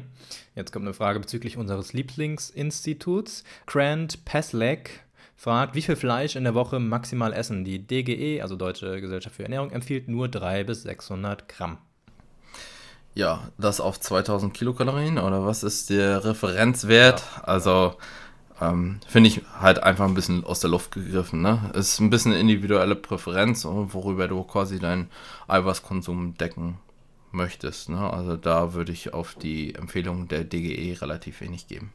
Ist ja sowieso kritisch zu betrachten, denn die DGE empfiehlt ja auch irgendwie 60, 70 Gramm Protein für einen Mann und die DGE empfiehlt auch irgendwie nur, da bin ich jetzt gerade unsicher, aber irgendwie 100 oder 200 internationale Einheiten Vitamin D, sodass man schön in einem Defizit bleibt und auch so Kram. Ne? Also Ja, also da, ja, das ist ein gutes Beispiel oder eine gute Ergänzung dazu, definitiv, ja. Wie sehen denn die anderen Werte aus? Sind die einigermaßen valide für uns? Ne? Und da kann man halt einfach sagen, eher nicht. Ist halt schade, ne? Das wäre eigentlich ganz schön, wenn es da so ein Institut gäbe, was wirklich, wirklich gut wissenschaftlich arbeitet und die neuesten wissenschaftlichen Erkenntnisse verarbeitet und für uns dann schön präsentiert, aber ist halt echt leider nicht der Fall. Tja. Ich glaube, irgendwie in, in Skandinavien ist das mittlerweile schon ein bisschen weiter, in, ne? In den Das, nördlichen äh, Kanada auch gerade, die empfehlen Ja. mehr. Also nicht, nicht die 5000 internationale Einheiten, die die meisten bei uns in der Fitnessszene so nehmen, ne? Mhm. aber da sind sie, glaube ich, auf, auf mindestens 1000 internationale Einheiten Mhm. schon. Ähm, also da profitiert, also Vitamin D profitieren dann doch schon die Ja. meisten schon mehr als bei von nur 100 oder 200 internationalen Einheiten. Es gibt auch so krasse Ausnahmen, auch wieder Nicole als Beispiel. Sie hat letztens mal den, ihren Vitamin D-Wert testen lassen. Sie nimmt 5000 internationale Einheiten jeden Tag, auch im Sommer, und sie hat ein krasses Defizit. Ne? Ähm, das ist sicherlich eine Ausnahme, aber sie muss ähm, ca. 10.000 pro Tag nehmen, um auf, auf ein gutes Level zu kommen. Und das mal in Relation gesetzt mit 100 bis 200. Ich, ich weiß ja jetzt nicht genau, wie die Empfehlung war, aber ich glaube, es war un sehr sicher unter 1000 internationale Einheiten, was die DGE empfiehlt. Das ist dann halt ein Witz, ne? Hm. Aber jetzt stimmen die Level, ja? Also mit der Aufnahme Mhm. zusätzlichen Supplementierung. Genau. Okay. Das ist halt super interessant. Okay, interessant, Das ist dann ja. auch noch mal, weil, weil wir denken immer, wenn wir unsere 5000 oder 4000 oder so nehmen, dann müssen wir kein Blutbild machen lassen. Ne? Aber vor dem Hintergrund, dass es dann anscheinend auch Leute gibt, die da mehr verbrauchen, vielleicht einfach, würde sich das dann doch lohnen. Ne? Zumindest mal so einen Amazon-Test zu machen, wo man sich dann selbst Peaks für 30 Euro und das dann einschickt oder so. Ähm, dann spart man sich die, die Kosten, die zusätzlichen Kosten beim Arzt. Denn es sind ja nicht nur 30 Euro für das äh, Vitamin D testen lassen, sondern auch Krankenschwester bezahlen und sowas. Ja, also ist vielleicht Hat sich das denn irgendwie ausgewirkt? Also Ja, ja, ja, Seite? total. Also typisch Genau, also es war Anlass, an anlassbezogen, ne? Okay. Ganz genau. Mhm. Alles klar, okay. Nee, nee, das wäre für mich, also ähm, ist halt immer die Frage, ne? Also das Thema hatte ich mit dem Jannis auch schon ähm, ja. auf privater Basis, inwiefern man halt ähm, immer Blutbilder machen muss, wenn man keine Symptome aufweist, ne? Mhm. Ist, ist halt immer ein bisschen äh, fraglich. Aber wenn man natürlich ganz klare Symptome hat äh, oder Beschwerden, wie auch ja. immer, dass es dann natürlich im Zweifelsfall äh, durchaus Sinn macht. Ja, ist dann nur, nur schwierig, wenn man sich an die Symptome gewöhnt. Ne? Wenn man immer schlapp ist, dann ist das für einen ja normal. Ja, ne? ja gut, natürlich, ja. Ist dann fies. Der UTZVK fragt, äh, wie viel Zucker, auch aus Obst etc., sollte man täglich maximal konsumieren? Ja, also ähm, grundsätzlich, also ob jetzt Zucker Zucker gemeint ist oder ist jetzt Fructose mhm. gemeint, ähm, weil in der Regel ist ja dann eher Fructose ein Part des Obstes, ähm, wo sich viele halt Gedanken drüber machen, aber ich denke mal, für die meisten ist es halt wenig relevant, ob sie jetzt äh, 50, 60 oder 70 Gramm ähm, jetzt entsprechend auch auf, aus Obst beziehen, auch an äh, Fructose. Ne? Also ich sag mal, in der, in der, beim Laden und so achten wir ein bisschen darauf, weil irgendwann, wenn die, wenn die Speicher in der Leber voll sind, äh, hast du keinen Mehrwert mehr von der Fructose. Aber die meisten konsumieren nicht so viel Obst, dass es relevant würde über den Tagesverlauf. Weißt du? Also deswegen bin ich der Meinung, da braucht man sich eigentlich keine Platte machen, außer man ernährt sich ausschließlich von Bananen. Hm. Oder sonstigem. Ne? Ich weiß jetzt nicht, wie der Fructoseanteil von Bananen ist. Ne? Also da würde ich jetzt würde ich mich jetzt ungern auf einen fixen Wert ähm, für Person XY festlegen wollen. Hm. Das hängt auch ein bisschen vom Verbrauch ab und sonstigen. Esprassalle eher Carb Cycling von Anfang an in einer Diät oder erst später? Oder überhaupt nicht notwendig? Ja, notwendig per se nicht. Ähm, das ist im Prinzip eine individuelle Prä Präferenz. Der eine äh, mag an gewissen Tagen dann ein bisschen, also mag es persönlich von der psychologischen Komponente her und auch vom Feeling her lieber dann ein bisschen mehr Carbs nach einem Beintag oder sonst was äh, zu konsumieren und der andere bleibt lieber einigermaßen konstant, was sich natürlich auch in gewissem Maße häufig dann zum Beispiel in den Kalorien auswirken könnte. Ne? Muss es nicht. Man kann natürlich auch ein bisschen mit dem Fett und sonst was spielen, je nachdem, wie viel Spielraum man da hat. Aber das ist ähm, wirklich eine Geschichte, wo man individuell steuern sollte. Ne? Hat kein, in meinen Augen kein großes Für und Wider. Mhm. Maike Hedder Gott. Wenn 16,8 im Berufsalltag nicht möglich ist, geht auch nur morgens und abends essen? Ja, das Thema hatten wir ja im Prinzip vorhin auch schon grundsätzlich beantwortet. Ne? Erstmal, was ist praktikabel für dich? So, das ist erstmal Prio Nummer eins. So. Und wenn du sagst, okay, du kannst über den Tag nicht essen, ähm, warum das auch immer der Fall ist, ähm, dann musst du halt in diesen beiden Schemata essen und es wird nicht so, es wird keinen gravierenden Effekt, negativen Effekt auf äh, deinen Muskelaufbau haben, solange du alles andere deckst, ne? Also solange du deine, solange deine Kalorienbilanz im Prinzip stimmt, solange deine Makros stimmen, solange dein Schlaf, Regeneration und sonstiges Gedöns passt, wird das ein geringer Einflussfaktor sein. Chager 294. Was sind Patricks Ziele? Man hat ja gesehen, man kann als Deutscher in Übersee nicht gewinnen. War jetzt vielleicht ein bisschen extrem formuliert hier, aber okay. Ähm, ja, was sind die Ziele halt noch? Äh, das, das Ding ist halt, ähm, für mich ist natürlich sowieso relevanter, was äh, was ich aufs Parkett bringe und was die Leute sehen, was ich tatsächlich gebracht habe, ohne jetzt mal die Platzierung in den Vordergrund zu setzen. Ne? Wenn jeder sieht, okay, hat ein deftiges Paket gebracht und er wird immer besser und immer besser, ist das für mich relevanter, gerade für den deutschsprachigen Bereich, als jetzt per se zu sagen, okay, ich bin jetzt, äh, ich gewinne jetzt in die Universe tatsächlich nächstes Mal. Ne? Ähm, ich werde voraussichtlich nicht mehr bei dem Verband starten, wo ich jetzt zuletzt gestartet bin. Ähm, allein aufgrund der gemachten Erfahrung, aber es gibt durchaus auch andere, also zwei andere Dachverbände, bei denen ja zumindest der Anschein da ist oder beziehungsweise die Resonanz von anderen Athleten oder die sich damit auskennen, dass dort vielleicht ein bisschen fairer bewertet wird oder ein bisschen weniger Politik betrieben wird. Ansonsten Zielsetzung natürlich besser zu kommen. Ne? Noch äh, vielleicht hier und da ein bisschen draufzupacken und die eine oder andere Schwachstelle vielleicht noch ein bisschen auszubessern. Natural bleiben, das fragen ja auch immer viele. Ja. Ja, eindeutig, ne? Ja. Okay. Erstmal schon, ja. Also erstmal hat sich daran nichts geändert. Ich kann ja. natürlich jetzt nicht in die Zukunft sehen, so. Ähm, aber erstmal ist das äh, zumindest in nächster Zeit kein Thema. Mhm. The One Pack, Meinung zu einer FFMI-Anhebung bei der GNBF. Was ist es jetzt, 26? 26, ja. Ähm, ja, FFMI ist natürlich immer so ein problematisches Thema. Ich meine, die Intention, die dahinter steht, ist natürlich klar. Die Frage ist natürlich, bei den Pros wird der FFMI nicht mehr herangezogen. Man will aber auch gute deutsche Pros haben, aber wenn die schon dann nicht starten dürfen, weil sie zu massig sind und gar nicht mehr die Pro-Card holen können, wie sinnig ist das Ganze? Mhm. Dann im Zweifelsfall. Und wie sinnig ist überhaupt der FFMI? Ne? Und ähm, ja, da bin ich auch sehr, sehr kritisch eingestellt. Also ich wäre persönlich auch eher für eine Abschaffung des FFMIs, weil ich sehe die Sinnhaftigkeit nicht unbedingt dahinter und ich sprenge ihn ja ohnehin auch. Ne? Also muss man halt auch einfach mal so festhalten. Also ich lag zuletzt deutlich darüber. Seit, seit wann denn? Aber die letzte GNBF, da warst du ja noch drin, oder?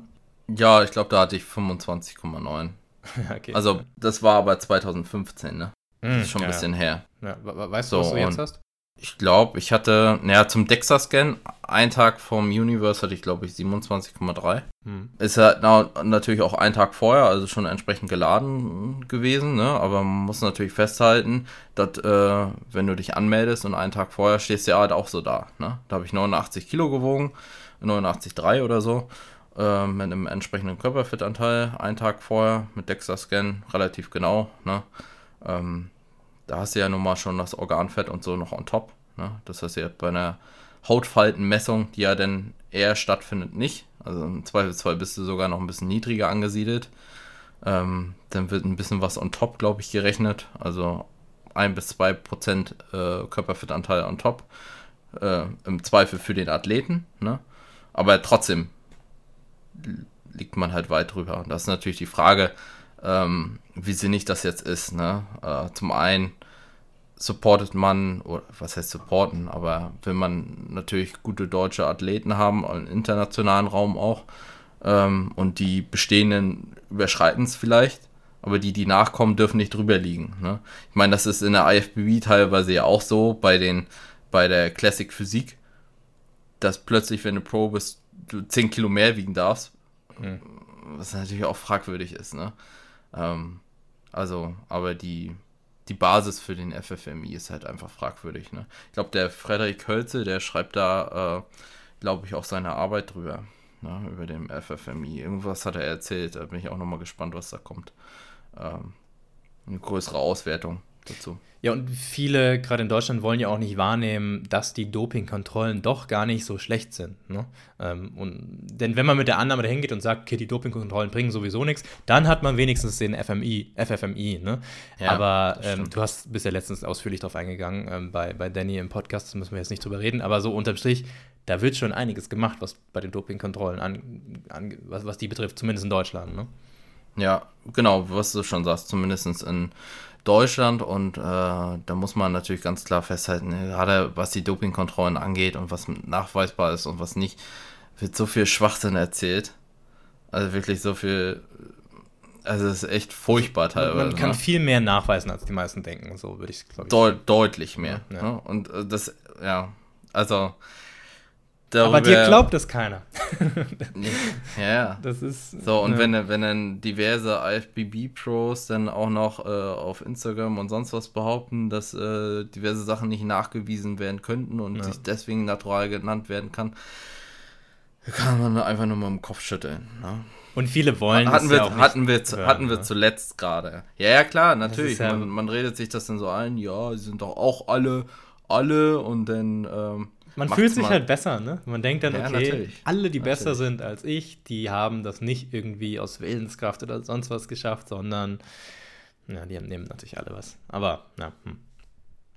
Es ja. ist ein anderes Thema. Ich finde das so negativ, ja. dass da mal nicht weiter drüber das, das, das, das stimmt, ja. Das, das wird auch nicht, das wird auch per se nicht positiv, das Thema, weil das genau. dreht sich auch sehr, sehr, sehr, sehr viel im Kreis. Ja, äh, und um den Podcast äh, positiver ähm, zu, zu, beenden. Noch eine Frage von BBMP Marco95. Motivation zum Training während einer Wettkampfdiät. Was, was motiviert dich da so? Die, die Form oder irgendwas Mentales oder beides?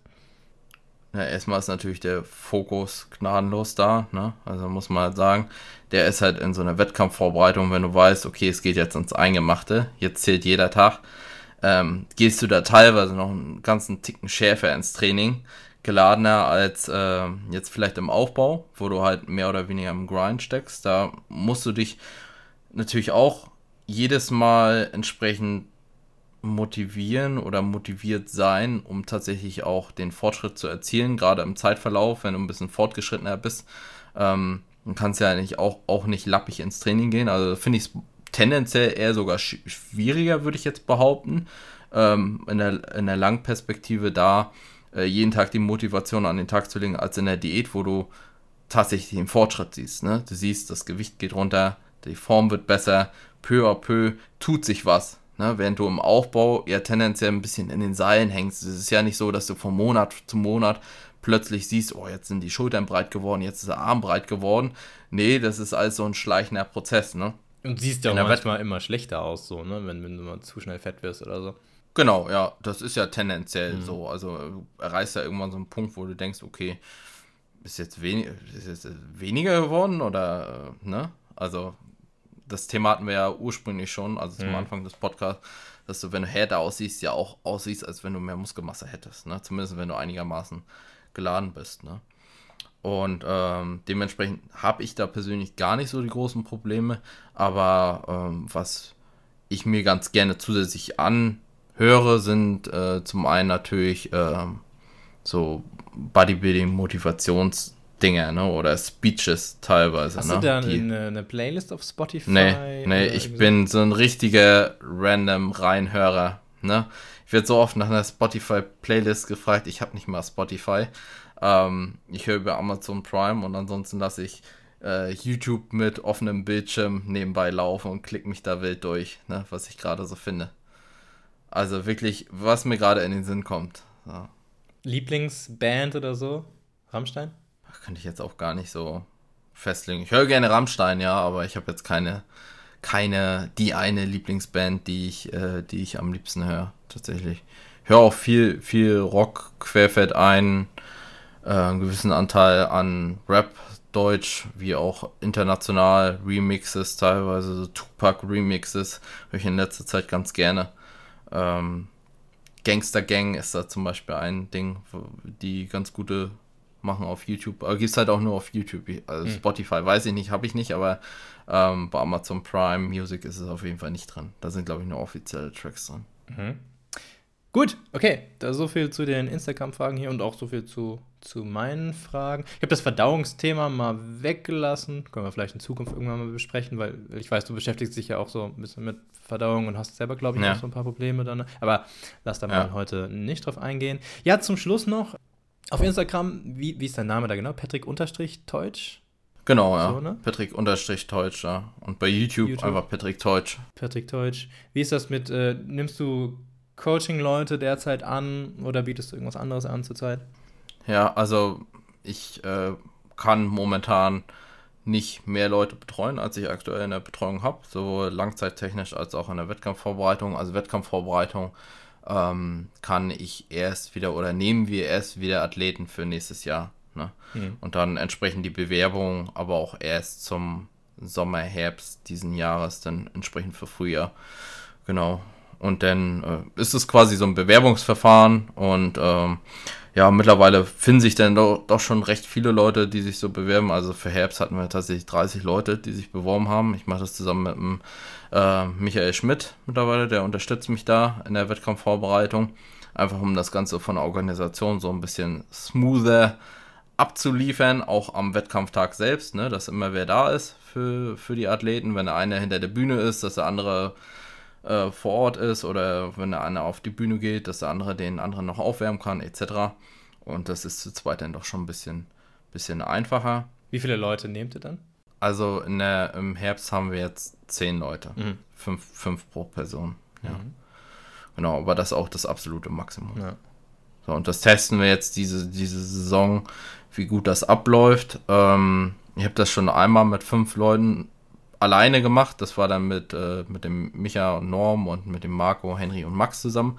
Das haben wir auch gut auf die Beine bekommen. Das war ja so das erste Jahr, wo wir halt so richtig äh, abgeräumt haben. Und seitdem ähm, lief es ja immer sehr, sehr erfolgreich.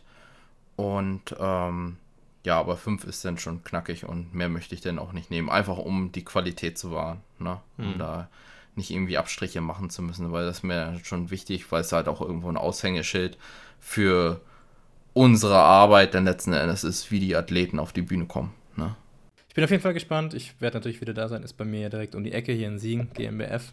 Also kann ich auch allen nur raten. GmbF ist echt eine coole Sache. Und Siegen ist eine wunderschöne Stadt.